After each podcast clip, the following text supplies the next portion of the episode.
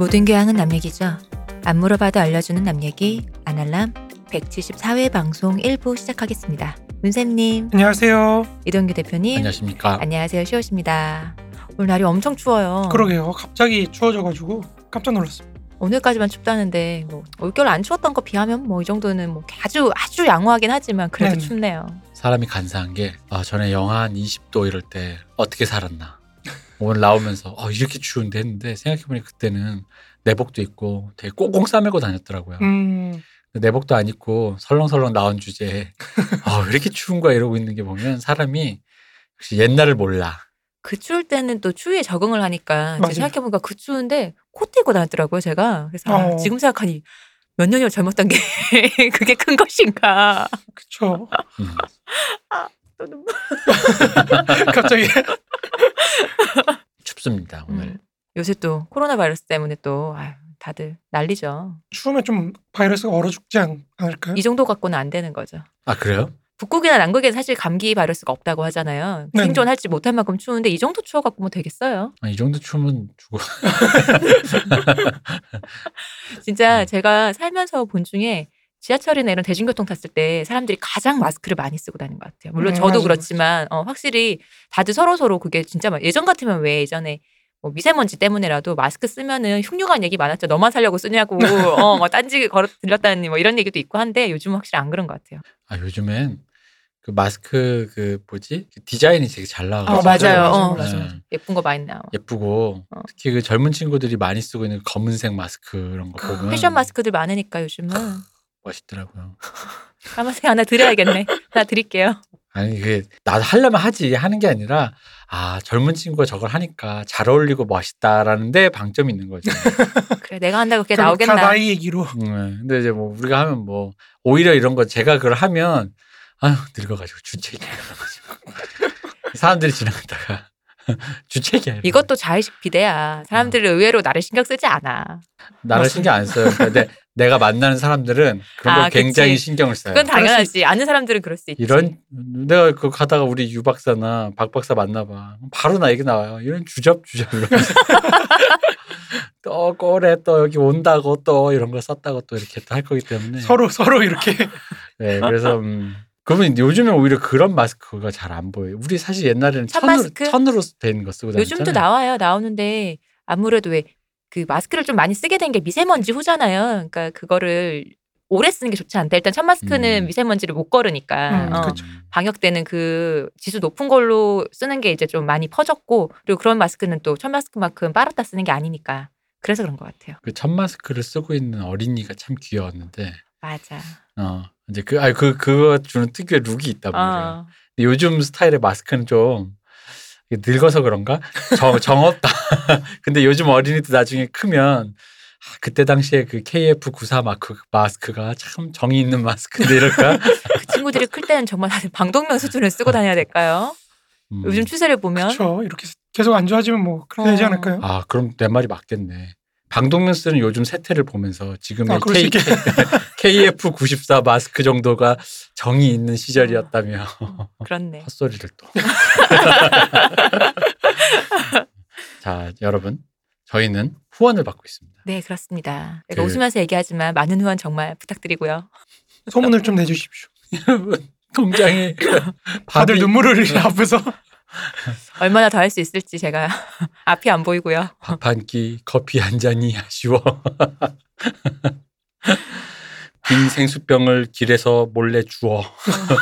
스튜디오에 있는 정수기물로 배를 채우며 방송을 하고 있어요. 그게 아니 저희 집에 무슨 지금 아이폰을 녹음할 판이야 지금 이제 이러다가 어쨌든 후원을 받고 있습니다. 저번 주에 제가 소환했던 유태인과 아일랜드인 여러분 말고도 제가 생각해 보니까 우리의 주된 지금 몇 주째 하고 있는 그분들을 소, 소외시켰다. 사실 아, 독일 갑부 얼마나 많습니까? 아 그렇죠. 아, 프랑스인 갑부도 진짜 장난 아니에요. 여러분, 프랑스인 여러분. 독일인 여러분. 만국의 노동자들이요. 아니요, 노-. 노동자 말고요. 아 마- 만국의 부자들이요. 만국의- 부르주아님들 갑부님들. 저 설해마을에 계시는 프랑스인 여러분. 저희에게 저에게 많은 후원을 부탁드리겠습니다. 저희는 여러분의 후원으로 오늘도 즐겁게 방송을 하고 있습니다. 감사합니다. 감사합니다. 감사합니다. 자, 그럼 이제 들어가 보겠습니다. 가시죠. 네. 오늘은 약간 허생전 톤으로. 그러면 1871년 혁명을 아십니까? Do you know? Do you know 파리꼬민? 아, 이제 지난 시간에는 약간 그 1848년 우리가 다루면서 네. 대외적인 관계들, 그 그때 당시 국제 체제랄까요? 이런 것들을 주로 다루면서 조금 그게 어- 우리 지금 현실에 어떻게 영향을 미치는지 뭐 그런 얘기를 했다면 오늘은 조금 내외 아니, 대내적인 음. 그런 얘기를 좀 한번 해보려고 해요. 그러니까, 그러니까 구체적인 사회들이 각각 어떤 위치에 있었고 이 어떤 혁명이나 이런 거에서 어떤 느낌이 있었는지 음. 그런 걸 좀 한번 좀 보려고 합니다. 아 근데 우선 첫 번째로 한번 제가 정정할 게 있는데 그 제가 보니까 지난 시간에 네. 그 다 세계 공항이라고 썼더라고요. 네. 아 근데 진짜 세계 공항은 1857년이 최초고요. 음. 그 이전에 이제 지역적인 공항들이 터진 겁니다. 음. 계속해서 영국 중심으로 그러니까 우리가 생각하는 어떤 대공항 같은 그런 공항은 산발적으로 예, 예, 공항이 그렇죠. 생긴 거죠. 혁명들이. 정말 세계적인 규모의 공항은 이제 최초 공항은 1857년에 일어난 음. 이제 그때 마르크스가 이제 신났다고 막 하다가 네. 이게 엥게스가 당시에 이제 그 주식업을 하고 있었거든요. 근데 그 사람이 이제 자기 편지 뭐라고 썼냐면 자기는 너무 즐거운 거예요. 음. 망하니까. 네. 어, 드디어 때가 왔다. 진짜 찐이다. 너무 즐거운데 자기가 막 웃으면서 다니니까 부르주아들이 막 욕한다 이거. 같이 음. 있는 사람들이 미친놈 아니야. 미친놈 아니냐고 이거 어. 너왜 좋아하냐고 막 이러면서 도른 거냐고 지금 주식이 네, 휴지 조각돼서. 근데 그 당시 사람들 기준으로 특히 영국 기준으로 생각을 해보면 영국발이면 그냥 세계 공항 아닌가요? 사실 그 시기에 그렇죠. 근데 이제 예. 그 57년쯤 돼야지 사실은 좀 다 이제 많이 포섭이 되는 거죠. 음. 영향을 받는 축이 점점 더 커지는 거죠. 음. 특히 미국이나 이런 데까지 완전히 흡수가 돼가지고 이제 57년쯤 되면 사실 뭐 이제 드디어 왔다 이렇게 되는 음. 그 정도쯤 되는 거고 정말 전 세계에 곡소리 나는 때고 그렇죠 그때는. 곡소리 나는 때죠. 이제. 음. 특히 미국이나 이런 데서 터지기 시작해가지고 이제 전 세계로 퍼져나가는 이제 그런 세계적인 규모의 공항들이 몇 개가 있어요. 네. 우리가 앞으로 다루겠지만 사실은 원래는 우리가 지금 대공항 하면은 뭐가 떠오르세요? 뭐 실업. 뭐 목에 이렇게 걸고 다니 양복을 입고 목에 그 직장을 찾는다고 걸고 다니던 그 네. 사진들. 아 그렇죠. 보통 그렇죠. 그러니까 1930년대를 떠올리는데 맞아요. 예. 원래 30년대 이전까지 대공항이라 그러면은 1873년부터 음. 1896년까지 있었던 네. 그 어떤 불황기를 뜻하는 거였거든요. 음. 근데 이제 그 그래서 보통 우리가 3대 공항이라고 할 때 첫 번째가 이제 1873년에 대불황이라는 시대 를 꼽고 두 번째로 이제 1930년대에 대공황 우리가 그쵸, 아는 그 네. 대공황 그리고 세 번째가 이제 2008년 금융위기거든요. 네. 이 세 개를 보통 많이 꼽는데 이제 그 이전에는 더 큰 규모가 이제 57년에 있었던 거죠. 음. 1857년에. 근데 사실 공항이 터졌다 그래서 뭐 경제 계속 내려가지만은 않아요. 왜냐면 1873년에도 호황이 두 번 정도 왔거든요. 음. 근데 이제 그 주기가 너무 짧은 거죠. 음. 한 2년, 1년 이러다 보니까 호황은 잠깐이고 그렇죠. 아주 계속 잠깐이고. 불황만 불황이 길어지니까요. 길어지니까 음. 그래서 사실은 우리가 뒤에서 다루게 될 베른슈타인이 이제 그걸 보면서 생각이 바뀌는 거거든요. 아, 이분 음력설 지난데도 안 나왔다. 그래, 죄송합니다. 제가 요즘에 베른슈타인 글을 보면서 눈물을 흘립니다. 미안해요. 기다려보세요. 무슨 문학 서적도 아닌데 우시고 어떡하면 좋아. 제가 할 소리 아닙니다만 사실. 그러니까 원래 사실 마르크스주의가 되게 퍼져나갈 수 있었던 것도 1873년부터 96년까지 있었던 그 대불황을 보면서 사람들이 이거 조만간 가겠구나 음. 이렇게 생각한 거죠. 그러다 보니까 이제 많이 늘었는데 막상 베른슈타인이 그걸 보면서 어 이게 안 될 것 같다 음. 그런 생각을 하게 되는 거예요. 이게 되게 징후적이에요. 무슨 말이냐면 베른슈타인이 수정주의를 공개적으로 표명하기 시작한 게 엥게스가 바로 죽고 난 다음해인 1896년인데 그때 딱 대불황이 끝나고 대호황이 이어집니다. 음. 음. 그러니까 1896년부터 1914년까지 이제 대불황이 일어나, 아니 대호황이 일어나요. 엥겔스 죽자마자 호황이라니. 혹시 그래. 그분이 그분이 뭔가 악의 축이었다. 무슨 왜 예전에 보면은 지금 우리 그 코로나 바이러스 역병이라고 할 수 있잖아요. 왜 예전 소설 같은 아주 예전 그런 민담 같은 데는 역병의 신들이 있잖아요. 아 그렇죠. 근데 엥게스 그런 불황의 사회주의 수계. 불황이 와야 내 애기가 맞으니까 정한수 떠놓고 불황 불황 불황 와 이렇게 막뭐 빌다가 이게 약간 마르크스적 빌런인가요? 그죠 불황이 와야 돼 불황이 아무튼 이제 그 뒤에 이제 호황이 일어나면서 이제 베른슈타인 같은 사람들이 수정주의로 빠지는 거거든요. 뭐 이제 제가 저번 시간에 세계공황이라고 다 해놨더라고요. 음. 들어보니까 그래서 좀 정정을 네. 미리 하고 네 이제 들어가 보겠습니다. 네. 근데 아무튼 그 이제 내적인 부분을 좀 다뤄야 되는데 우리가 다 다룰 수는 없고 음. 역시나 우리가 다루는 주제하고 좀 관련된 것들 이제 그거 자체를 다루는 건 이제 우리가 또 다룰 기회가 있을 거니까요. 네. 근데 이제 첫 번째로 이제 말씀드리고 싶은 거는 유럽 내 어떤 불균형, 불균등 발전이라 그래요. 이거를 그러니까 발전이 되게 균등하게 이루어지지 않고 굉장히 구조적인 차이가 일어나는 그런 음. 시점이라는 거죠. 그러니까 우리가 지난 시간에 들었던 에릭 콥스범이 유럽의 근대성을 이제 영국의 산업혁명과 프랑스의 어떤 정치혁명, 대혁명을 이제 그 두 가지 혁명이 이중 구조 이중 혁명이라는 틀로 구성돼 있다고 했을 때 네. 그 전제가 되는 건 사실 이두 두 국가가 가장 근대 사회에서 앞서 있었다. 음. 음. 가장 근대화된 지역이다. 뭐 이런 거거든요. 그러니까 당시 유럽을 한번 우리가 크게 총괄을 해봤을 때 프랑스와 영국을 중심으로 하는 이제 서부 유럽 있죠. 네. 그리고 이제 독일, 뭐 오스트리아, 헝가리 이쪽으로 하면 중부 유럽이 있고 이제 그 옆으로는 이제 헝가리 넘에 좀 엘베강이라고 하거든요. 보통 엘베강 이제 동쪽이 동유럽이고 서쪽은 이제 중부 유럽 이렇게 얘기하는데 음. 엘베강 동쪽에 이제 그 러시아로 이어지는 어떤 중부 유럽, 이- 예, 동유럽 쪽이 동유럽. 있고 네. 이제 이탈리아나 스페인 이쪽 그리스 이쪽으로 이어지는 남부 유럽이 또 있죠. 네. 크게 보아서 이제 자본주의가 발달한 서부 유럽 그쪽 지역과 민족 공동체가 통일되지 못하고 하나의 어떤 그 점들을 형성하고 있는 음. 그런 중부 유럽도 음. 있고 민족의 독립조차 이루지 못한 음. 그런 오스트리아나 이제 그 러시아 제국 그리고 당시엔 오스만 제국이죠. 오스만 제국 이렇게 제국들의 그 지배를 받던 이제 남부 유럽 뭐 음. 아니 남부 유럽과 이제 저쪽 동유럽 이렇게 크게 세 축으로 나눌 수 있을 것 같아요. 그러니까 당연하게도 이런 상황에서 이제 일찍이 하나의 민족 공동체와 어떤 사회 구성체 그리고 국가 근대 국가라는 걸 갖고 있던 서부 지역 다시 말해서 영국과 프랑스의 우위가 당연히 두드러질 수밖에 없고 음. 근대성이라는 게 이제 그걸 중심으로 많이 형성이 됐다는 거죠. 이게 사실 지표로도 좀 확인이 돼요. 이게 김경근 교수님의 이제 연구를 보면은 이제 영국과 프랑스의 연평균 생산 증가율은 이제 뭐 보통 이, 이때는 사실 1% 1% 2% 간신히 왔다 갔다 할 때거든요. 네. 지금은 뭐 미국 규모에서도 뭐 4%, 3% 음. 이렇게 성장하지만 이때 영국을 중심으로 한 세계 체제라는 건 기본적으로 1%. 음. 그 정도면 엄청 높은 거예요. 근데 이제 재밌는 건 우리 식민지 조선이 이제 그 3, 3% 4%씩 성장했다는 거죠. 음. 역시 유럽도 그렇고 아니, 일본도 그렇고. 역시 조선이군요. 한국은 뭐가 그렇죠. 달라 역시. 우리는 옛날부터 약간 고성장했는데 사실 그래요. 중국도 그래요. 음.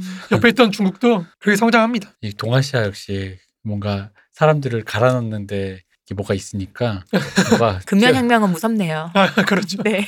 압축적이다는 느낌이 좀 있어요. 아 그건 음. 원래 후진 지역이니까. 네. 어쨌든 총 생산 증가율이 이제 0.7%대 1% 정도로 이제 전 부분에서 사실 프랑스가 오- 조금 영국에 비해서 우위를 갖고 있어요. 그러니까 우리 음. 생각하고 좀 다르죠. 네. 우리는 18세기 뭐 19세기 이 정도면 사실 영국이 압도적으로 우위라고 생각을 하는데 물론 세계적 규모에서 어떤 식민지라든지 이런 거에서는 영국이 압도적인 우위를 갖고 있긴 하지만 그 자체의 어떤 경제적 역동성이나 이런 걸 봤을 때는 프랑스가 거의 비등하거나 아니면 조금 더 우위에 있거나 그래요. 음. 프랑스 진짜 대단하네요. 프랑스도 대단하죠. 어. 그러니까 대무역 같은 걸 보아도 프랑스는 영국의 무역 증가 속도를 근소하게 능가하고 있어요. 그러니까 대, 연평균 이제 대무역 공식 액수가 한 60년 사이에 프랑스가 이제 18세기 초반에서 18세기 후반 사이에 네. 한 2.4배 정도 증가했다면은 프랑스는 3배 정도 증가합니다. 음. 음. 그러니까 조금 프랑스가 앞서는 거죠. 그리고 산업 생산이 전체 생산에서 차지하는 비중 또한 18세기 말에 그렇게 큰 차이가 없습니다. 음. 그러니까 18세기 초에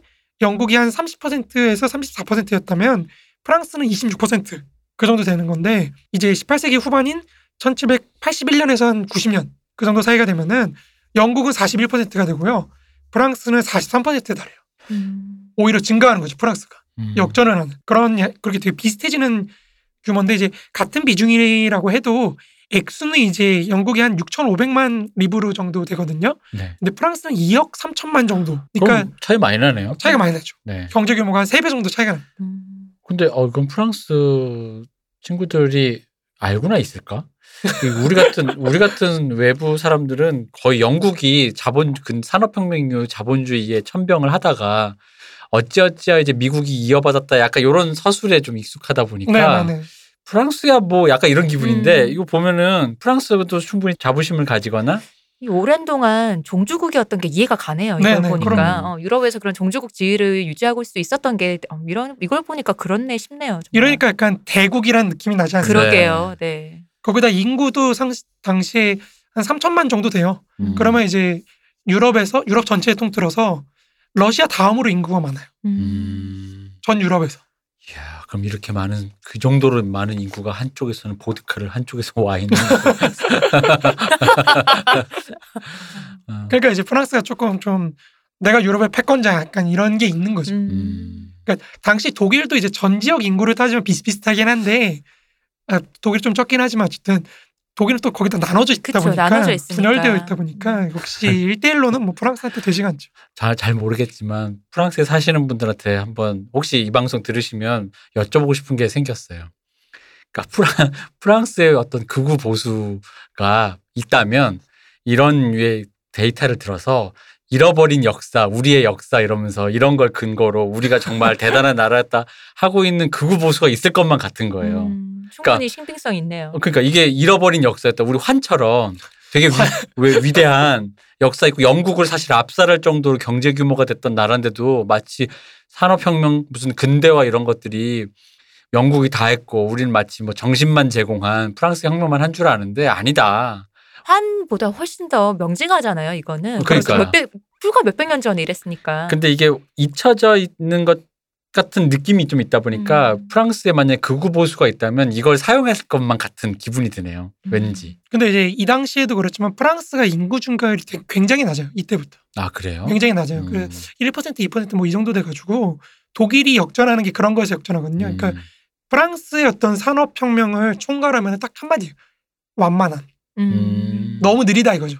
그러니까 규모가 크고 뭐 이거 좋은데 그 뒤에 독일은 막 그냥 엄청 음. 거의 폭주하거든요. 이미 네. 선도한 사람과 후발주자의 차이겠네요. 뭐 그렇다고 볼수 네. 있죠. 음. 근데 아무튼 너무 완만해가지고 사실은 이제 시간이 가면 갈수록 영국하고 차이가 많이 나기 시작해요. 음. 그러니까 나중에 한 19세기쯤 19세기 초반 이쯤 가면은 영국이 한 1000달러 벌면은 프랑스는 한 600불 음. 일인당 GDP가. 음. 뭐그 정도로 이제 좀 뒤처지기 시작하죠. 이때만 해도 좀 비슷했는데 음. 혹시나 있을지 모르는 극우 프랑스 극우 보수에게 대항하는 우리 문쌤님의 자제하시라.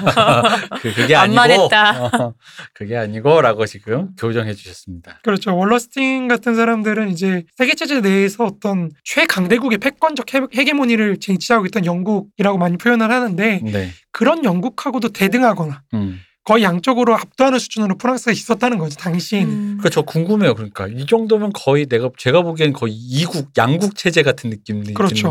우리 이미지는 사실 이, 이 당시는 프랑스 혁명은 되게 인상 깊지만 프랑스가 그렇게 중요하다는 느낌의 이미지가 삭제 삭제돼 있거든요. 어, 그렇죠. 그렇죠. 왜 그랬을까요? 이유가 뭘까요, 그게?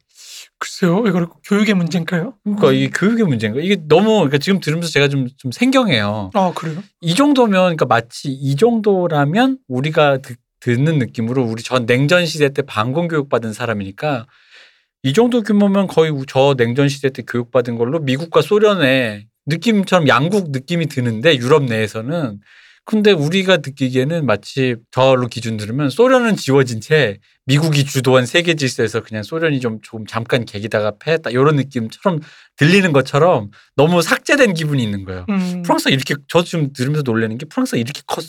엄청 큰 나라입니다. 네. 우리랑 크게 연관이 없어서 그랬지 않을까요? 어. 그럴 수도 있고 당시 음. 영국 인구 한 제가 기억한 6, 한 6, 900만인가 뭐 그 정도밖에 안 돼요. 음. 당시 최대 해도 프랑스 3천만일 때 한 3분의 1. 근데 이제 아마 그런 이미지가 있는 게 네. 제가 주석에도 써놨지만 월러스틴이 말한 것처럼 이제 유럽에서의 7년 전쟁에서도 네. 프랑스가 지고 음. 음. 아메리카에서도 이제 헤게모니를 뺏겨요. 네. 영국한테. 그래가지고 이제 파리 강화 조약을 하면서 완전히 패배하거든요. 음. 그러니까 아마 그런 이미지가 좀 강하지 않을까요? 아, 그러니까 이, 이 저기 뭐야 프랑크 민족 말고 앵글로색슨 그렇죠. 계열의 영미가 합작해서 역사를 조작했다. 그래 조작이라기보다 약간 대외적으로 많이 패. 그러니까 네. 이미 그 앨런 우드 같은 사람이 얘기하는 거에 따르면은 그러니까 식민지를 세울 때도 아마 그 북아메리카나 이런 데 식민지를 세울 때도 프랑스는 봉건제를 이렇게 했다면은 음. 영국은 자본제를 심어요. 음, 그러니까 네네. 이미 격차가 거기서부터 많이 좀 차이가 나거든요. 아, 그러니까 사실 아무리 북아메리카에서 좀 헤게모니 하려고 해도 영국한테 안 되는 거죠. 음. 이거 옛날에 잘 나간 거잖아요, 사실. 그쵸 옛날 네, 그리고 우리가 직접적으로 연관 우리 사실 말씀하셨다시피 한국이랑 가까운 거는 미국, 소련. 근데 또 그나마 미국은 또 영국 연결돼 있고 그리고 영국은 산업혁명이란 걸로 이게 확 임팩트가 있는데 프랑스는 그보다 훨씬 더 예전에 아주 오랫동안 잘 나갔었잖아요. 그래서 더 우리가 그런 거 중국 옛날에 명나라 잘 나갔지 이런 느낌인 것 같다는 거지. 음, 어. 그러니까 그래서 아니 프랑스 혁명 근처로 해서 비슷하게 살았는데도 불구하고 너무 이렇게 약간 그쵸? 음, 격차를 네. 우리가 못 느꼈다는 게. 좀 요게 굉장히 좀 신선하네요, 진짜로. 음. 네. 아무튼 프랑스는 강대국이었습니다. 네. 근데 이제 이에 비하면 당시 어떤 중부 유럽의 핵심이라고 할수 있는 독일 지역 같은 데는 약 300개 정도의 어떤 소국 음. 들과 독립된 국가들이에요 이게 다 그리고 한 1,400개 이상 정도 되는 그 제국 기사령 음. 기사한테 주는 그런 영지 아니 300개의 소연방과 1,400개 이상의 기사령이면 이거 사실 지금의 그 공무원 우리나라 저희 그 아, 그러니까 그런 느낌이죠 아. 동사무소 동사무소. 네. 거의 그 정도 수준 아니에요? 맞습니다 그냥 아파트 1단지, 2단지 거의 이런 느낌인데 아니 그 그러지 않고서 그 북쪽 그 나라 그게 그렇게 넓지도 않은데 이 개수가 안 나오죠. 300개와 1,400개라니. 그러니까 엄청 사실 분열이 돼 있던 거죠 네. 거의 뭐 뭐 이런 이러니까 음. 사실은 뭐 프랑스한테 뭐 개길 수가 없는 거죠 네. 프랑스가 한 번 주먹 뻗으면 그냥 그러게요. 우두두두둑 그러니까 지금 우리로 치면 이런 상상이 이런 느낌. 서울시 옆에 경기도는 다 쪼개져 가지고 그냥 아파트 이 아파트 1단지, 2단지, 3단지 음. 대 서울시. 그렇죠 약간 이런 느낌. 느낌. 어, 이런 느낌. 이제 그나마 이제 그나마도 이제 1848년 세계 동시혁명이 터진 다음에 빈 체제에서 이걸 좀 정리를 해줘요. 음. 그래서 한 39개 정도의 영방, 영방으로 이제 묶어주거든요. 그래서 이제 독일 연방이라는 게 네. 태어나는 건데. 독일 신도시로 이제 그렇죠. 묶어졌다. 근데 이것도 사실은 각각의 영방들이 독자적인 어떤 관세제도, 화폐, 금융제도 뭐 이런 걸 갖고 있기 때문에 통일된 어떤 경제권이라기보다는 음. 그런 독립되고 분산적인 어떤 경제권들이 여러 개가 이렇게 한 39개 정도 있는 거죠. 음. 나.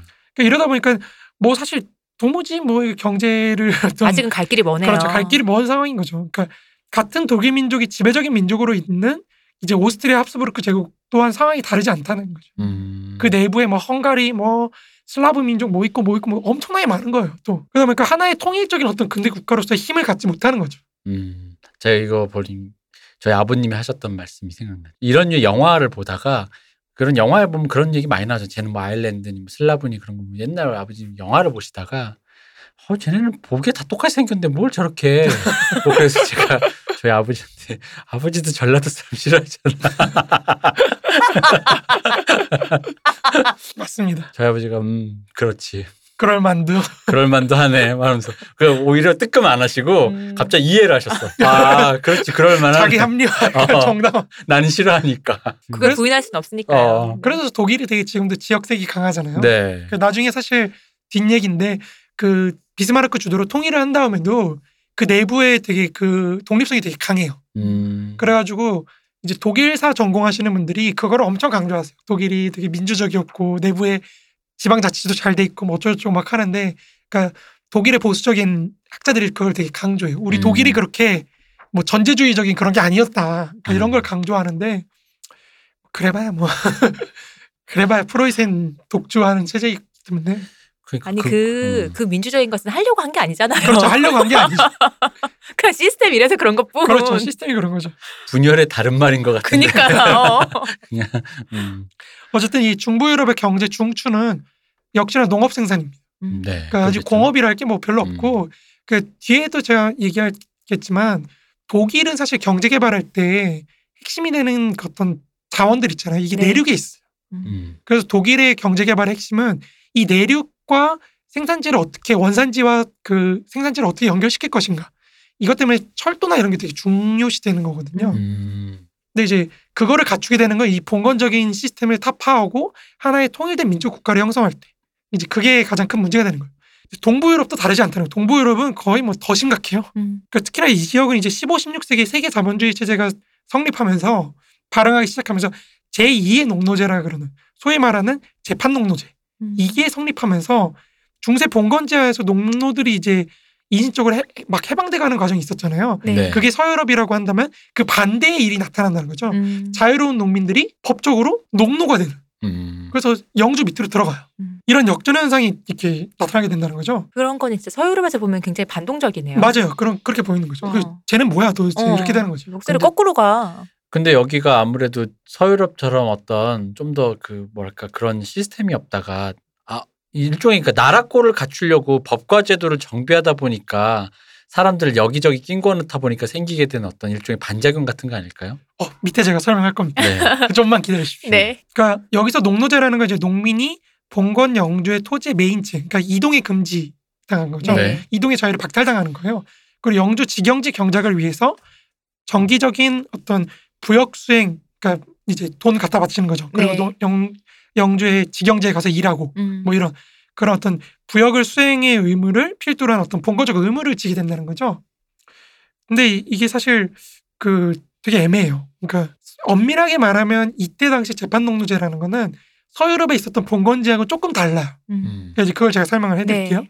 그러니까 이 재판 농노제는 이제 동부 독일이나 폴란드나 헝가리나 보헤미아, 술레지엠 뭐 이런 그 중부에서 중부 끄트머리 네. 그러니까 엘베강 중심으로 해서 이쪽 동쪽 지역에서 동유럽으로 이어지는 엄청나게 광대한 그 지역들에서 동시다발적으로 터져 나옵니다. 음. 그래서 이게 사실 러시아나 리투아니아 뭐 이런 데까지 포함을 하거든요. 그- 근데 이게 거의 19세기까지 가요. 어, 오케이. 굉장히 근대까지 음. 왔네요. 예, 굉장히 근대까지 가거든요. 그러니까 이 재판 농노제 성립과 관련해서는 마리안 마오비스트나 뭐 이매뉴얼 월러스틴이나 로버트 브레너나 뭐 페리 앤더슨 이런 쟁쟁한 학자들이 대논쟁을 벌입니다. 음. 매우 다양한 원인이 제시가 돼요. 근데 이제 우리가 한번 크게 나눠보자면은 네. 발트해에서의 무역이 굉장히 커져요. 이 발트해 무역이 뭐냐면은 그 러시아가 있으면은 러시아와 이제 독일 쪽 있으면 이쪽 그, 그 사이에 있는 뭐라고 해야죠? 바다거든요. 흑해가 아니고. 캔 마른가요? 흑해는 그 터키 쪽이고요. 네. 네. 네. 이제 그 위쪽에 네. 스웨덴이나 이런 아, 쪽 네네. 예, 그쪽에서 근데 얘네가 어디로 수출하면 서유럽에 수출합니다. 음. 그러니까 영국이나 프랑스 쪽으로 수출을 계속해요. 이 수출을 하다 보니까 그 수출하는 과정에서 영주가 이제 내가 농산물을 수출하잖아요. 그러면 여기 수요가 커지면은 더 많이 팔려고 할 거 아니에요. 그렇죠. 그러다 보니까 농민들을 이동을 시켜서는 안 되는 거예요. 음. 잡아놓고 억지로 생산을 계속하게 해야 되는 거예요. 그러니까 엄밀히 말해서 자본가하고 비슷해지는 거예요. 음. 그러니까 그런 의미에서 아까 말했던 서유럽의 본건제하고 좀 다른 겁니다. 서유럽의 본건제는 시장경제하고는 관련이 좀 없어요. 음. 근데 여기서는 오히려 시장경제, 무역의 발달이 농노제의 강화를 낳은 거죠. 음. 그러니까 이랬다고 보는 한쪽이 있고 네. 이제 다른 쪽은 그 각 사회 내에 존재하는 어떤 계급적인 역학관계의 영향을 강조하는. 그러니까 무슨 말이냐면 브레너 같은 사람이 그런 종류인데 서유럽에서는 농민들의 어떤 그 자율적인 공동체가 굉장히 강고하게 있어가지고 영주가 너네 농노해 라고 했을 때 뭔 소리야? 그러면서 두들겨 팰 수 있는 음. 영주를 두들겨 팰 수 있는 그런 힘이 있는데 이쪽은 그런 농민들의 어떤 결집력이랄까요? 단결력이랄까요? 그런 게 약하다 보니까 영주가 지배를 하려 그래도 후두둑 뭐 대항도 제대로 못하고 거기 예속을 당한다는 거죠. 특히나 이 영주들이 하나로 뭉친 계급 연대를 한 그 국가기구 네. 음. 국가기구의 폭력에 의해서 그 농민들의 운동이 분쇄당하고 농민들이 이제 그 농노적 관계로 재편되는 그런 거를 강조하는 쪽이 이제 브레너나 뭐 이런 쪽입니다. 음. 그렇다면은 이쪽은 서유럽에 비해서 농민과 농노의 경계가 좀 흐렸다고도 볼 수 있을까요? 어 아니요. 그 전에는 원래는 자유농이 우세였어요. 음. 자유농이 더 많은 좀 상대적으로 자유로운 지역이었어요. 음. 오히려. 외려. 네, 외려. 근데 이제 그러니까 더 신기한 거, 그런 자유로운 사람들이 그러니까요. 갑자기 왜 농노가 됐을까? 음. 그래서 이제 크게 보자면 대외적인 영향력을 강조하는 쪽이 있고 대내적인 역학관계 네. 이런 걸 강조하는 쪽이 있는데 이제 저는 사실은 그렇게까지 서로 충돌하는 게 아니라고 생각해요. 음. 개인적으로는. 두 가지 얘기가요. 네네네. 무슨 말이냐면 국내의 계급적 역학관계는 사실 세계 자본주의가 가한 압력을 배제하고는 이해하기 힘들어요. 음. 그리고 반대로 세계 자본주의와의 관계 또한 국내적인 어떤 계급 관계, 역학 관계를 배제하고는 이해하기 힘들다는 거죠.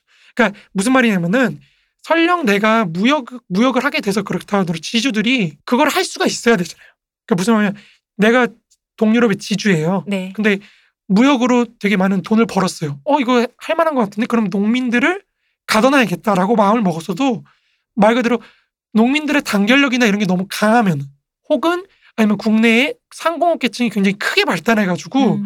야 우리는 자유로운 임금 노동자 없으면 안 돼 이런 사람들이 계속 강고하게 지주한테 저항을 했으면은 못했겠죠. 음, 음.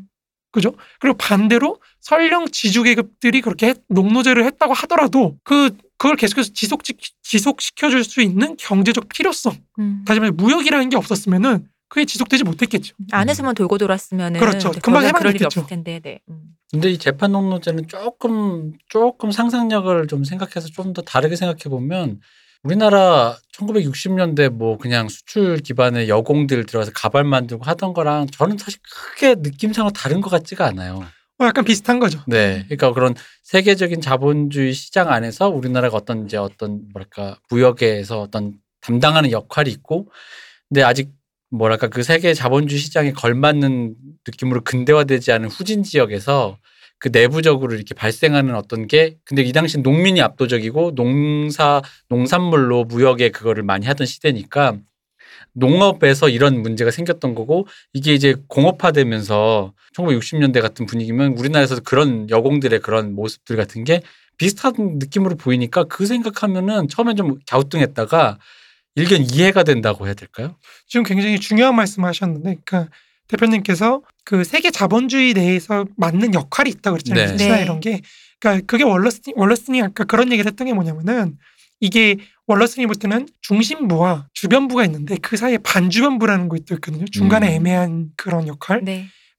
이 월러스틴의 입장은 이런 어떤 중심부, 반주변부 그리고 주변부라는 세계 자본주의 내에서의 위치에 따라서 그 노동력의 존재 양태가 다르다는 거예요. 음. 무슨 말이냐면 중심부에서는 임금 노동자, 자유로운 임금 노동자들이 주된 역할을 하는 곳이라고 한다면 그 바로 옆에 있는 반주변부는 농노제 같은 거예요. 재판 네. 농노제 같이 조금 좀 억압적인 음. 그런 형태로 하지만 어느 정도 좀 그 사람들도 농노라는 건 어쨌든 같은 사회 구성체라는 걸 인정한 거거든. 요 네. 어떤 법적 권리가 좀 있어요. 음. 그러니까 이런 이 정도로 조금 더 덜 억압적인 형태가 되는 거고 이제 완전히 주변부로 가면 완전히 노예 음. 시장이 된다는 거죠. 무슨 말 음. 월러스니 거기서 내세우는 게 이제 미국의 어떤 그 흑인 노예지 네. 이런 네. 거죠. 그 사람들은 이제 완전 원료를 제공하기 위해서 노예 노동을 하는 거잖아요. 음. 그러니까 이렇게 3단계에 걸쳐서 노동의 형태도 달라진다. 음. 그거를 월러스니 되게 강조를 하거든요. 그게 이제 국제적인 분업 관계에 따라서 그러니까 우리도 생각해 보면 여의도의 자유로운 임금 노동자에서 조금 더 가면은 공단의 약간 억압적인 거에서 마지막 저 주변 부로 염전 노예까지 약간 그런 느낌인 거죠. 되게 월러스니 이제 그런 거를 이제 세계 체제라는 틀로 독해를 하는 거거든요. 네.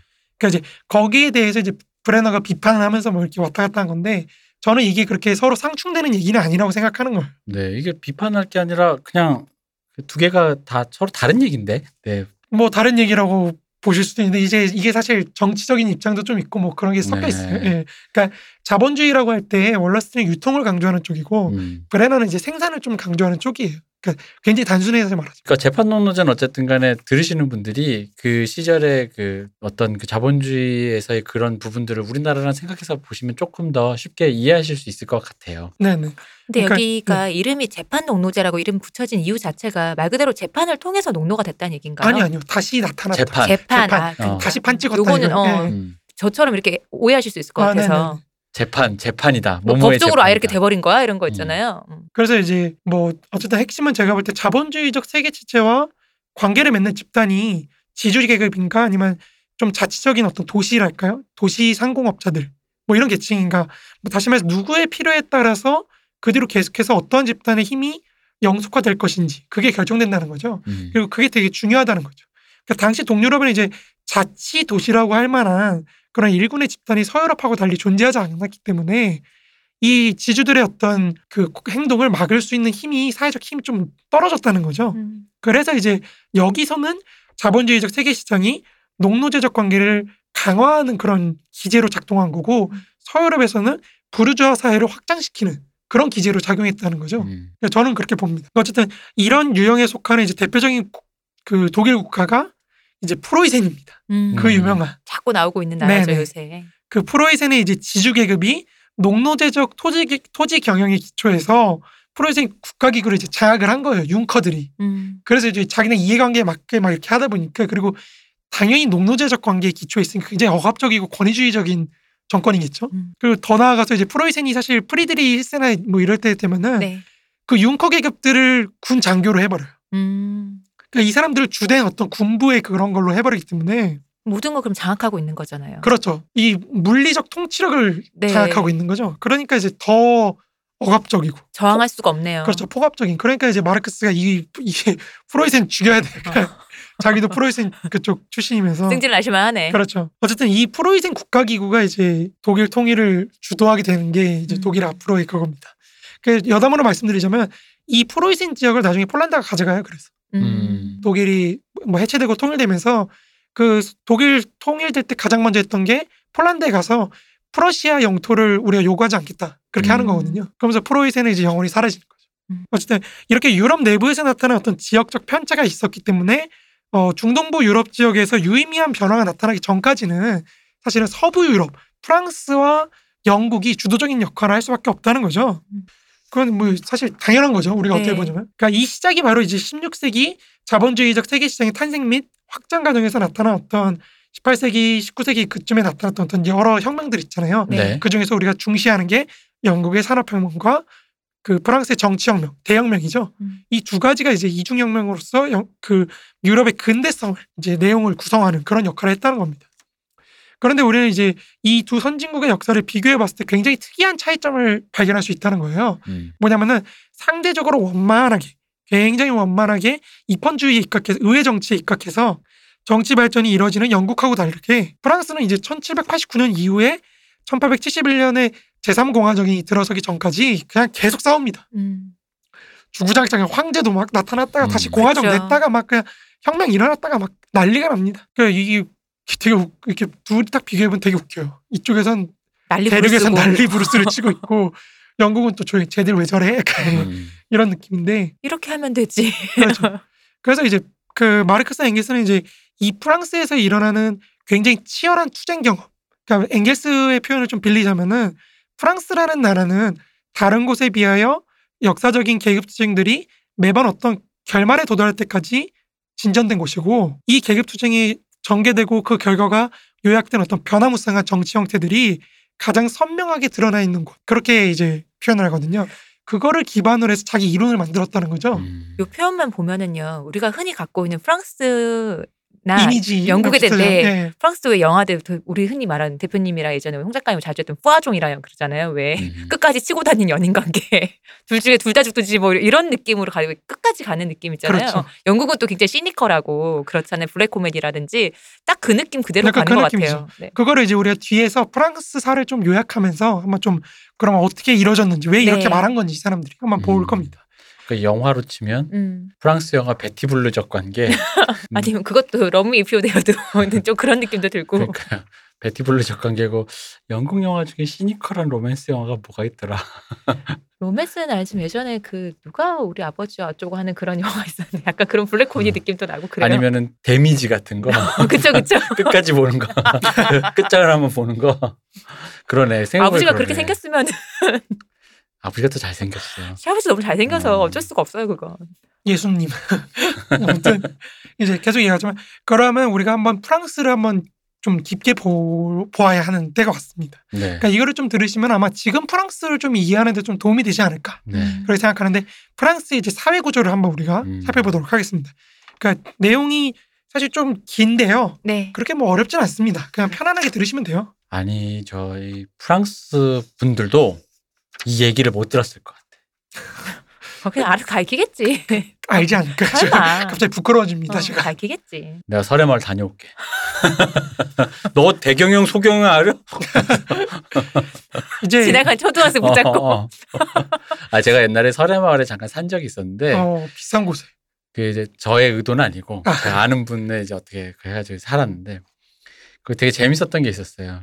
그 당연히 프랑스인이겠죠. 그 외국인 그러니까 한 일곱 살 여덟 살 정도 된 남자아이랑 아빠가 가는 걸어가는 거였어요. 뭘 이렇게 학교 에 데려다 주나 봐. 음.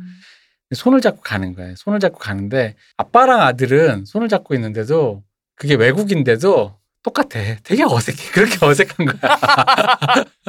이게 그 앞에 당연히 그 학교 가는 길이니까 엄마랑 아들, 엄마랑 딸 이런 거 있는데 그쪽은 되게 모양이 자연스러워. 그러니까 잡고 있는 사람들끼리의 그 어떤 유대감이 자연스러운데 보면서 되게 어색한 걸 보고 아 저게 프랑스 사람이라고 별로 뭐 다르지 되게 않았어요. 어, 아빠와 뭐 이렇게 이런 게 아니구나 저건 똑같구나 한국이랑 똑같네 근데 뭐 프랑스 사람들은 엄청 자식을 때린다고 들었어요, 저도. 예 맞아 때린다 가족 폭력이 그러더라고요. 엄청나다고.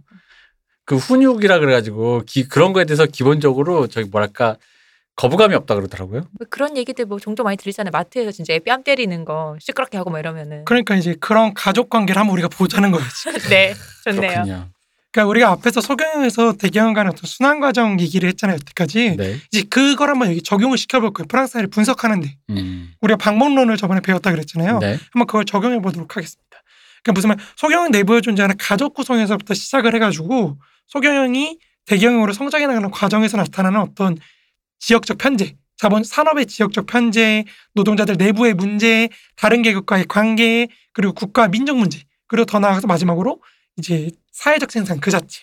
그리고 이, 이 틀을 한번 여기다 한번 적용을 해서 18세기, 19세기 프랑스의 사회 구조를 한번 살펴보도록 하죠. 네. 그러니까 먼저 이제 소경영 다시 말해서 가족 문제부터 한번 시작을 해보자면 이제 인류학자 엠마뉴엘 토드라는 사람이 있어요. 이분의 이제 유럽의 발견이라는 책이 있는데 음. 절판됐습니다. 이 까치 출판사는 한 번 내고 다시 안 내기 때문에 각성하십시오. 각성하십시오. 근데 아무튼 이분이 이제 유럽의 가족들을 크게 한번 나눠보면은 보통 네 가지 유형으로 나눠진다 그래요. 음. 그러니까 뭐냐면 뭐 네 가지라 그러면 갑자기 또 머리가 아프시는데 그냥 편안하게 들으시면 돼요. 그러니까 우리가 간단하게 간단하게 생각하시면 돼요. 그러니까 자식과 부모 간의 관계가 평 자유롭냐 자유롭지 않냐 아. 이게 첫 번째 기준이고 두 번째는 그러면 자식들끼리의 관계는 어떻냐 음. 자식들 간에 평등하냐 불평등하냐 이 두 가지 축 그럼 2 곱하기 2 4. 딱 이해되시죠? 아, 갑자기 머리가 아프니까 죄송합니다. 어렵네요. 그러니까 어, 이렇게 보면은 그 네 가지 유형이 나타나거든요. 네. 그게 이제 절, 첫 번째가 절대적 핵가족이라 그래서 부모 자식 간의 관계는 자유롭지만 형제 간의 관계는 불평등한 음. 그런 관계고 두 번째 이제 평등한 핵가족은 부모 자식 간의 관계도 자유롭고 형제 간에도 평등해요. 음. 음. 그리고 세 번째 직계 가족은 부모 자식 간의 관계가 권위적이고 형제 간의 관계 또한 불평등한 음. 그런 관계. 그리고 마지막 네 번째 공동체 가족은 부모 자식 간에는 권위적이지만 형제끼리는 평등한 음. 그런 관계입니다. 그럼 네 개를 다 알아야 될까? 아, 몰라야 됩니다. 이미 우리- 알았는데요. 아, 이미 알았지만 기억하실 필요 없다는 거예요. 우리 네. 우리가 다룰 프랑스가 어떤 가족의 유형에 속하는지만 알면 된다는 거예요. 음, 음. 그러니까 대체로 프랑스는 파리를 중심으로 한 북부 지역은 부모 자식 관계가 자유롭고 형제 간에도 평등한 평등한 핵가족으로 구성돼 있고 남부 지역은 이제 부모 자식 간의 관계가 권위적이고 형제 간에도 불평등한 직계 가족으로 구성돼 있다는 거예요. 음. 그 굉장히 차이가 크죠. 네. 네. 북부 지역은 아예 반대네요. 네, 북부 지역은 형 부모 자식 관계도 평등하고 이제 형제들 형제끼리도 사이도. 네 좋고 남부는 둘 다 좀 불편한. 권위적이고 불편한 그런 관계인 거죠. 그러니까 이제 아까 말했던 두들겨 패는 건 아마 자유로워서 그런 게 아닐까. 이 자식도 아. 이제 너도 같은 인간이니까 맞아 이렇게 되는 게 아닐까. 너도 사람 말 하니 그렇죠. 사람이니까. 사람이니까 너도 좀 맞아야 음. 정신 차립니다. 그러니까 이들 가족 관계는 이제 우리가 소경영으로 조금 넘어가 봅시다. 그러니까 이 소경영이 이렇게 딱 구성돼 있다면은 가족 형태가 그게 바로 경영 형태에도 나타나는 거예요. 그러니까 농업 구성을 보면은 거, 바로 영향을 미쳐요. 음.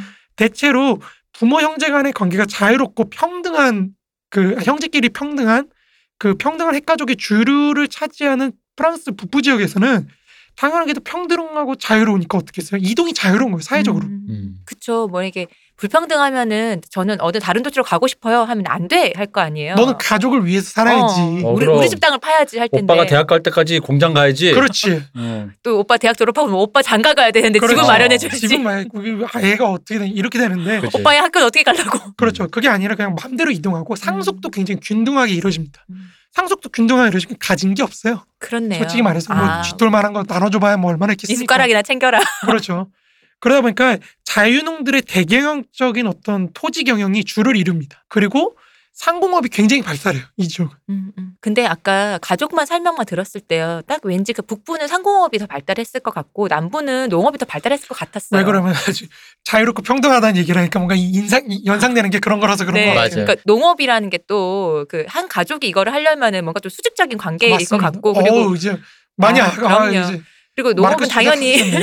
저도 빨갱이 농토 같은 경우에 물려줄 때 장남한테 물려줄 테니까 그러니까 현재 관계도 불평등하겠죠. 그래서 근데 중국이나 조선은 사실 장자한테 안 물려줍니다. 음. 나눠줍니다. 아 근데 음. 이게 저는 오히려 시호님보다는 좀 불온한 생각을 했어요. 이게 저는 오히려 그러니까 이 그 자유농들의 대경영적 토지 경영이 북부에 있었을 거라 생각이 드는 게 네. 균등상속이라면서요. 균등상속이라는 건 쥐똥만한 거 나누면 진짜 아무것도 없잖아요. 이건 바로 뭐냐면은 털어먹기 좋다는 얘기거든요. 그러니까 아, 그렇죠, 그렇죠, 맞아요. 그러니까 무슨 맞아요.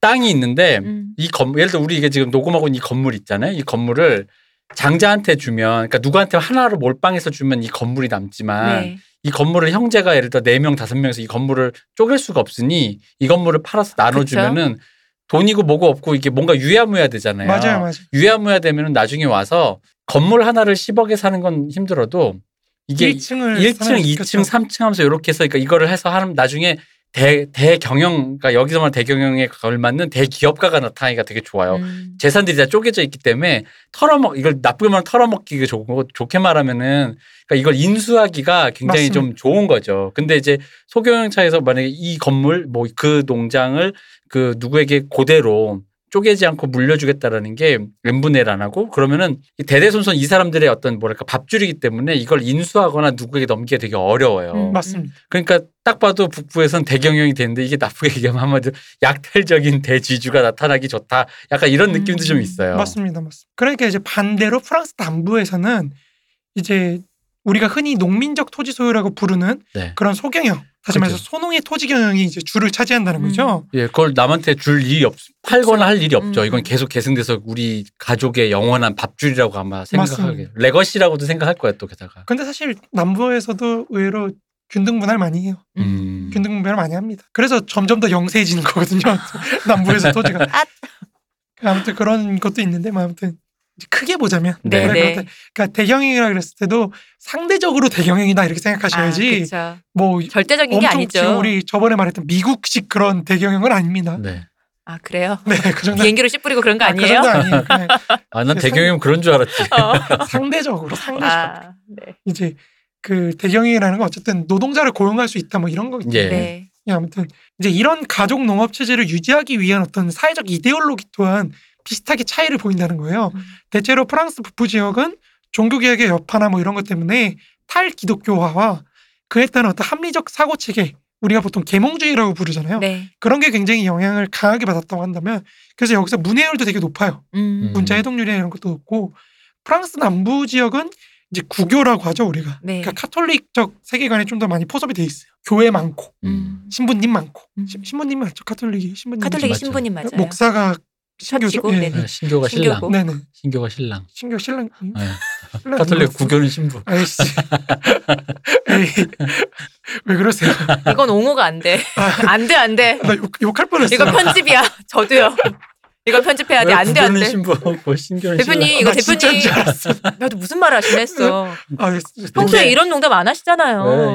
어 이거 아 왜냐면 이게 이런 아재 개그 잘 안 하잖아. 이거 아재 개가 아니에요. 뭐 아니게 뭐가 아니야. 어릴 때 영성차 받을 때 어린이들이 하는 농담이에요.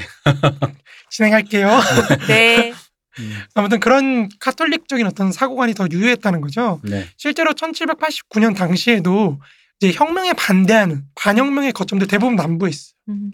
남부 지역에서 이제 그 탈기독교화가 제대로 안 되고 뭐 문해율이 낮은 지역에서 주로 일어났다는 거죠. 이렇게 얘기하니까 약간 농계론 같은데 그런 그런 건 아니고요.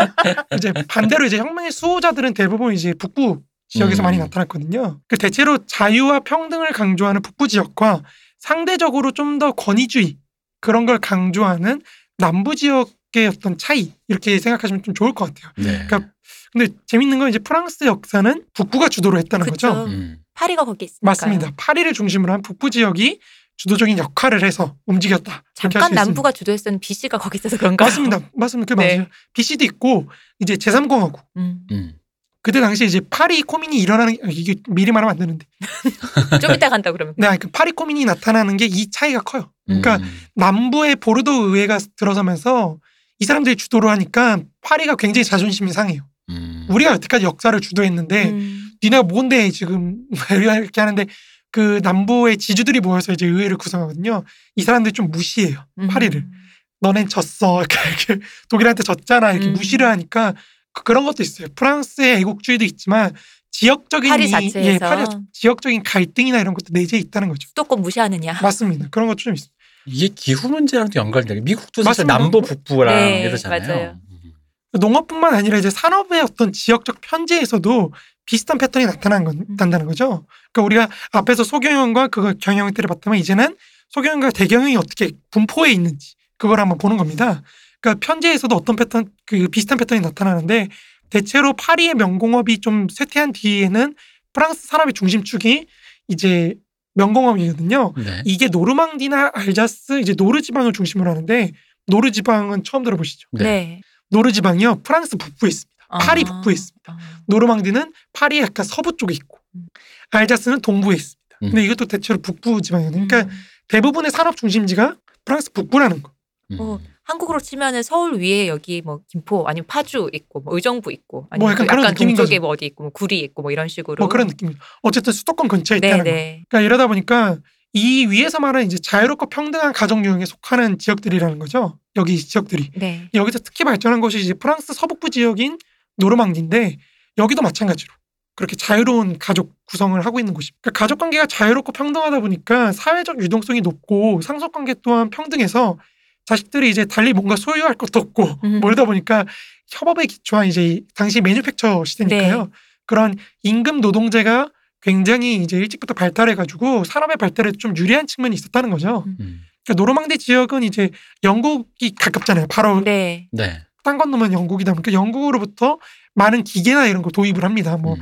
제니 방적기니 뭐 어쩌저쩌 뭐 이런 방적기들이 있는데 이런 것들이 보급이 많이 돼가지고 크게 발전해요. 음. 근데 그러나 이 지역은 역시나 경영 방식은 여전히 소경영. 그러니까 매뉴팩처라고 해도 아직은 정말 대경 이제 기계를 많이 도입한 대경영으로는 못 갑니다. 음. 기계제 대공업까지 못 가고 음. 이제 약간 노동력을 좀 어떻게 이렇게 해가지고 하는 그러니까 실제로 농업 그러니까 노동자를 몇 명 고용을 했느냐 뭐 이런 거 통계 같은 거 찾아보면은 보통 뭐 한 한두 명 음. 많으면 열명 음. 뭐 다섯 명 열명 작게 그냥 뭐 방적기 한두 대 그냥 그렇죠 들여와서 그런 그런 이제 거죠 식구들로 다 안 되니까 한두 명 더 써갖고 하는 그 정도. 뭐 그런 느낌인 거죠 그런 거를 못 벗어납니다 그러니까 아직 좀 공장제의 성립은 굉장히 더딘 상태다 그렇게 음. 보시면 될 것 같고요 이제 그 다음으로 이제 공업이 발달한 지역이 알자스 지방인데 나중에 여기를 독일이 먹어요 음. 그래서 프랑스가 확 꺾여요 그러니까 프랑스가 아, 원래는 알자스 로렌 네 맞습니다 여기군요. 거기입니다. 여기가 명, 명공업이 굉장히 발달하고 뭐 여러 기타 공업들이 발달했던 지역인데 여기를 프랑스가 뺏기다 보니까 그 전체 전 세계에서 프랑스 공업이 차지하는 비중이 절반 정도로 떨어져 버려. 어. 음. 그러니까 14%였나 뭐 그랬는데 6%로 떨어져 버려. 어, 이거 엄청난 곳이었네요. 엄청난 곳이.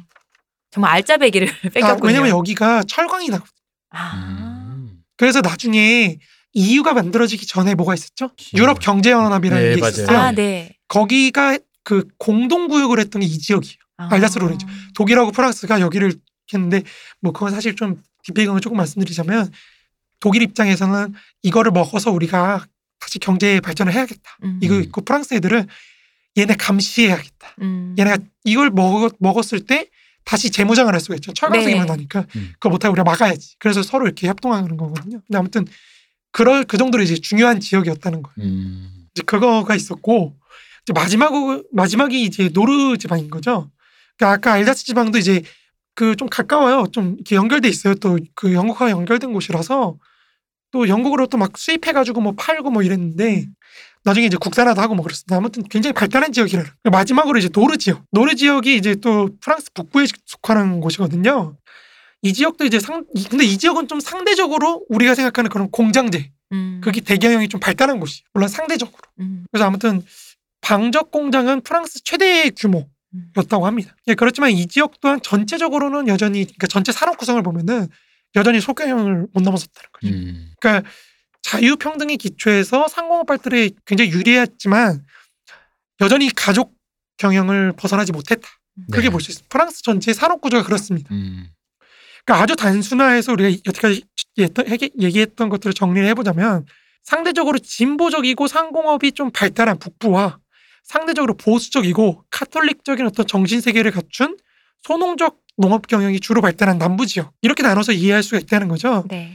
이러한 지역적 차이와 그로부터 파생한 어떤 이데올로기적 지역적 대립 관계에도 불구하고 대체로 프랑스 사회 전반에 걸쳐서 소경영 중심의 사회적 생산의 발달이 비교적 완만한 음. 굉장히 완만한 사회 구조를 지니고 있는 게 프랑스 사회였다. 음. 그렇게 이해하시면 됩니다. 당연하게도 이런 구조 속에서 대경영 내부의 노동자들, 다시 말해 프롤레타리아트 계급이 이제 주도적인 역할을 할 수가 없는 거죠. 주도적인 역할을 못 합니다. 음. 상점 주인 뭐뭐뭐 뭐라 그러죠 수공업적 직인 계급 이런 사람들이 노동자의 전체 노동자에서 주류를 차지합니다. 네. 그러다 보니까 이 사람들 그 유상 계급이거든요. 소유권을 그쵸. 갖고 있는. 네.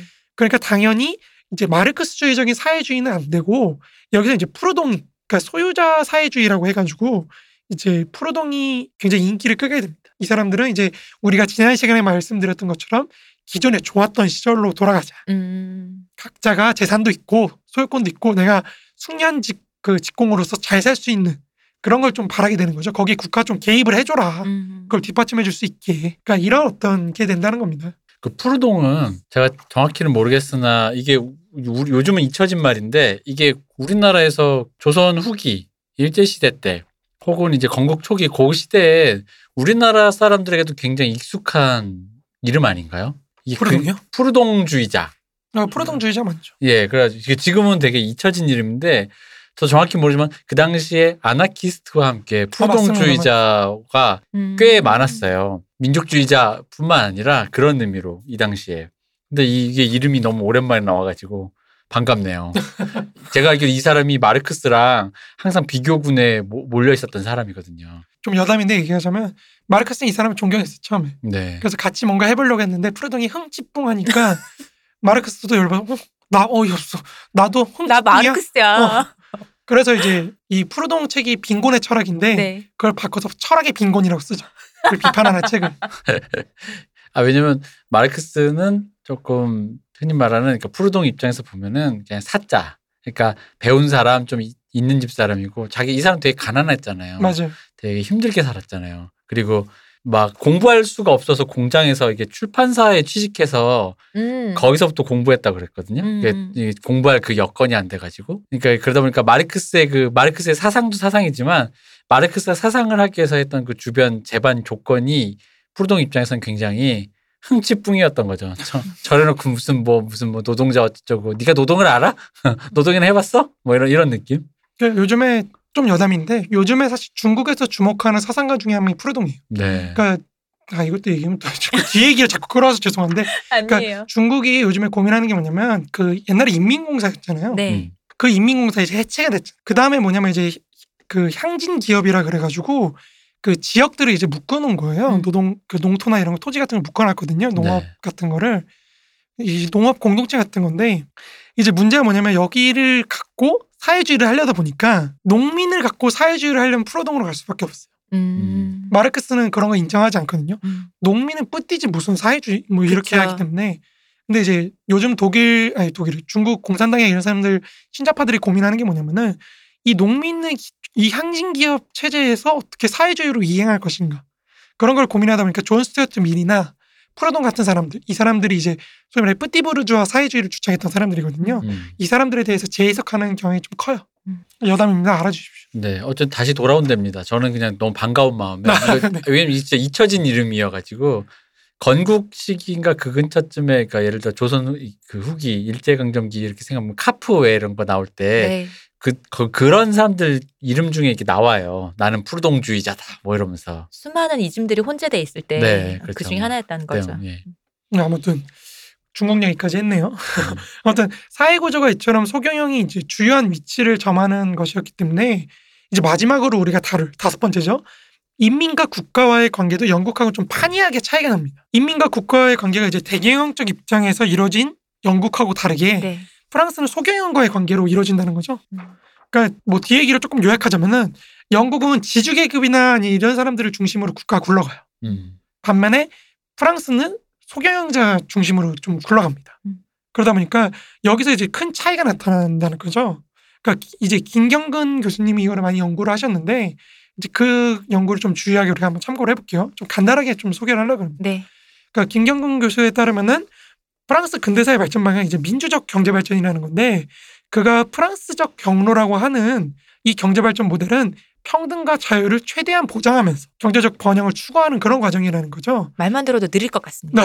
네, 네. 맞습니다. 빨리빨리 못할 것 같아요. 분배를 하면서 가는 거죠. 네. 그러니까 앞서 말했듯이 이제 가족 관계 내에서 자유와 평등을 강조하는 그런 평등한 그 핵가족 이게 중, 중심 축이 되는 프랑스 북부가 프랑스 사회 내에서 주도권을 장악하고 있잖아요. 그러니까 프랑스 근대사 자체도 그걸 기반으로 굴러간다는 거죠. 음. 그러니까 재판 농노제에 기초한 독일의 독일 프로이센이죠.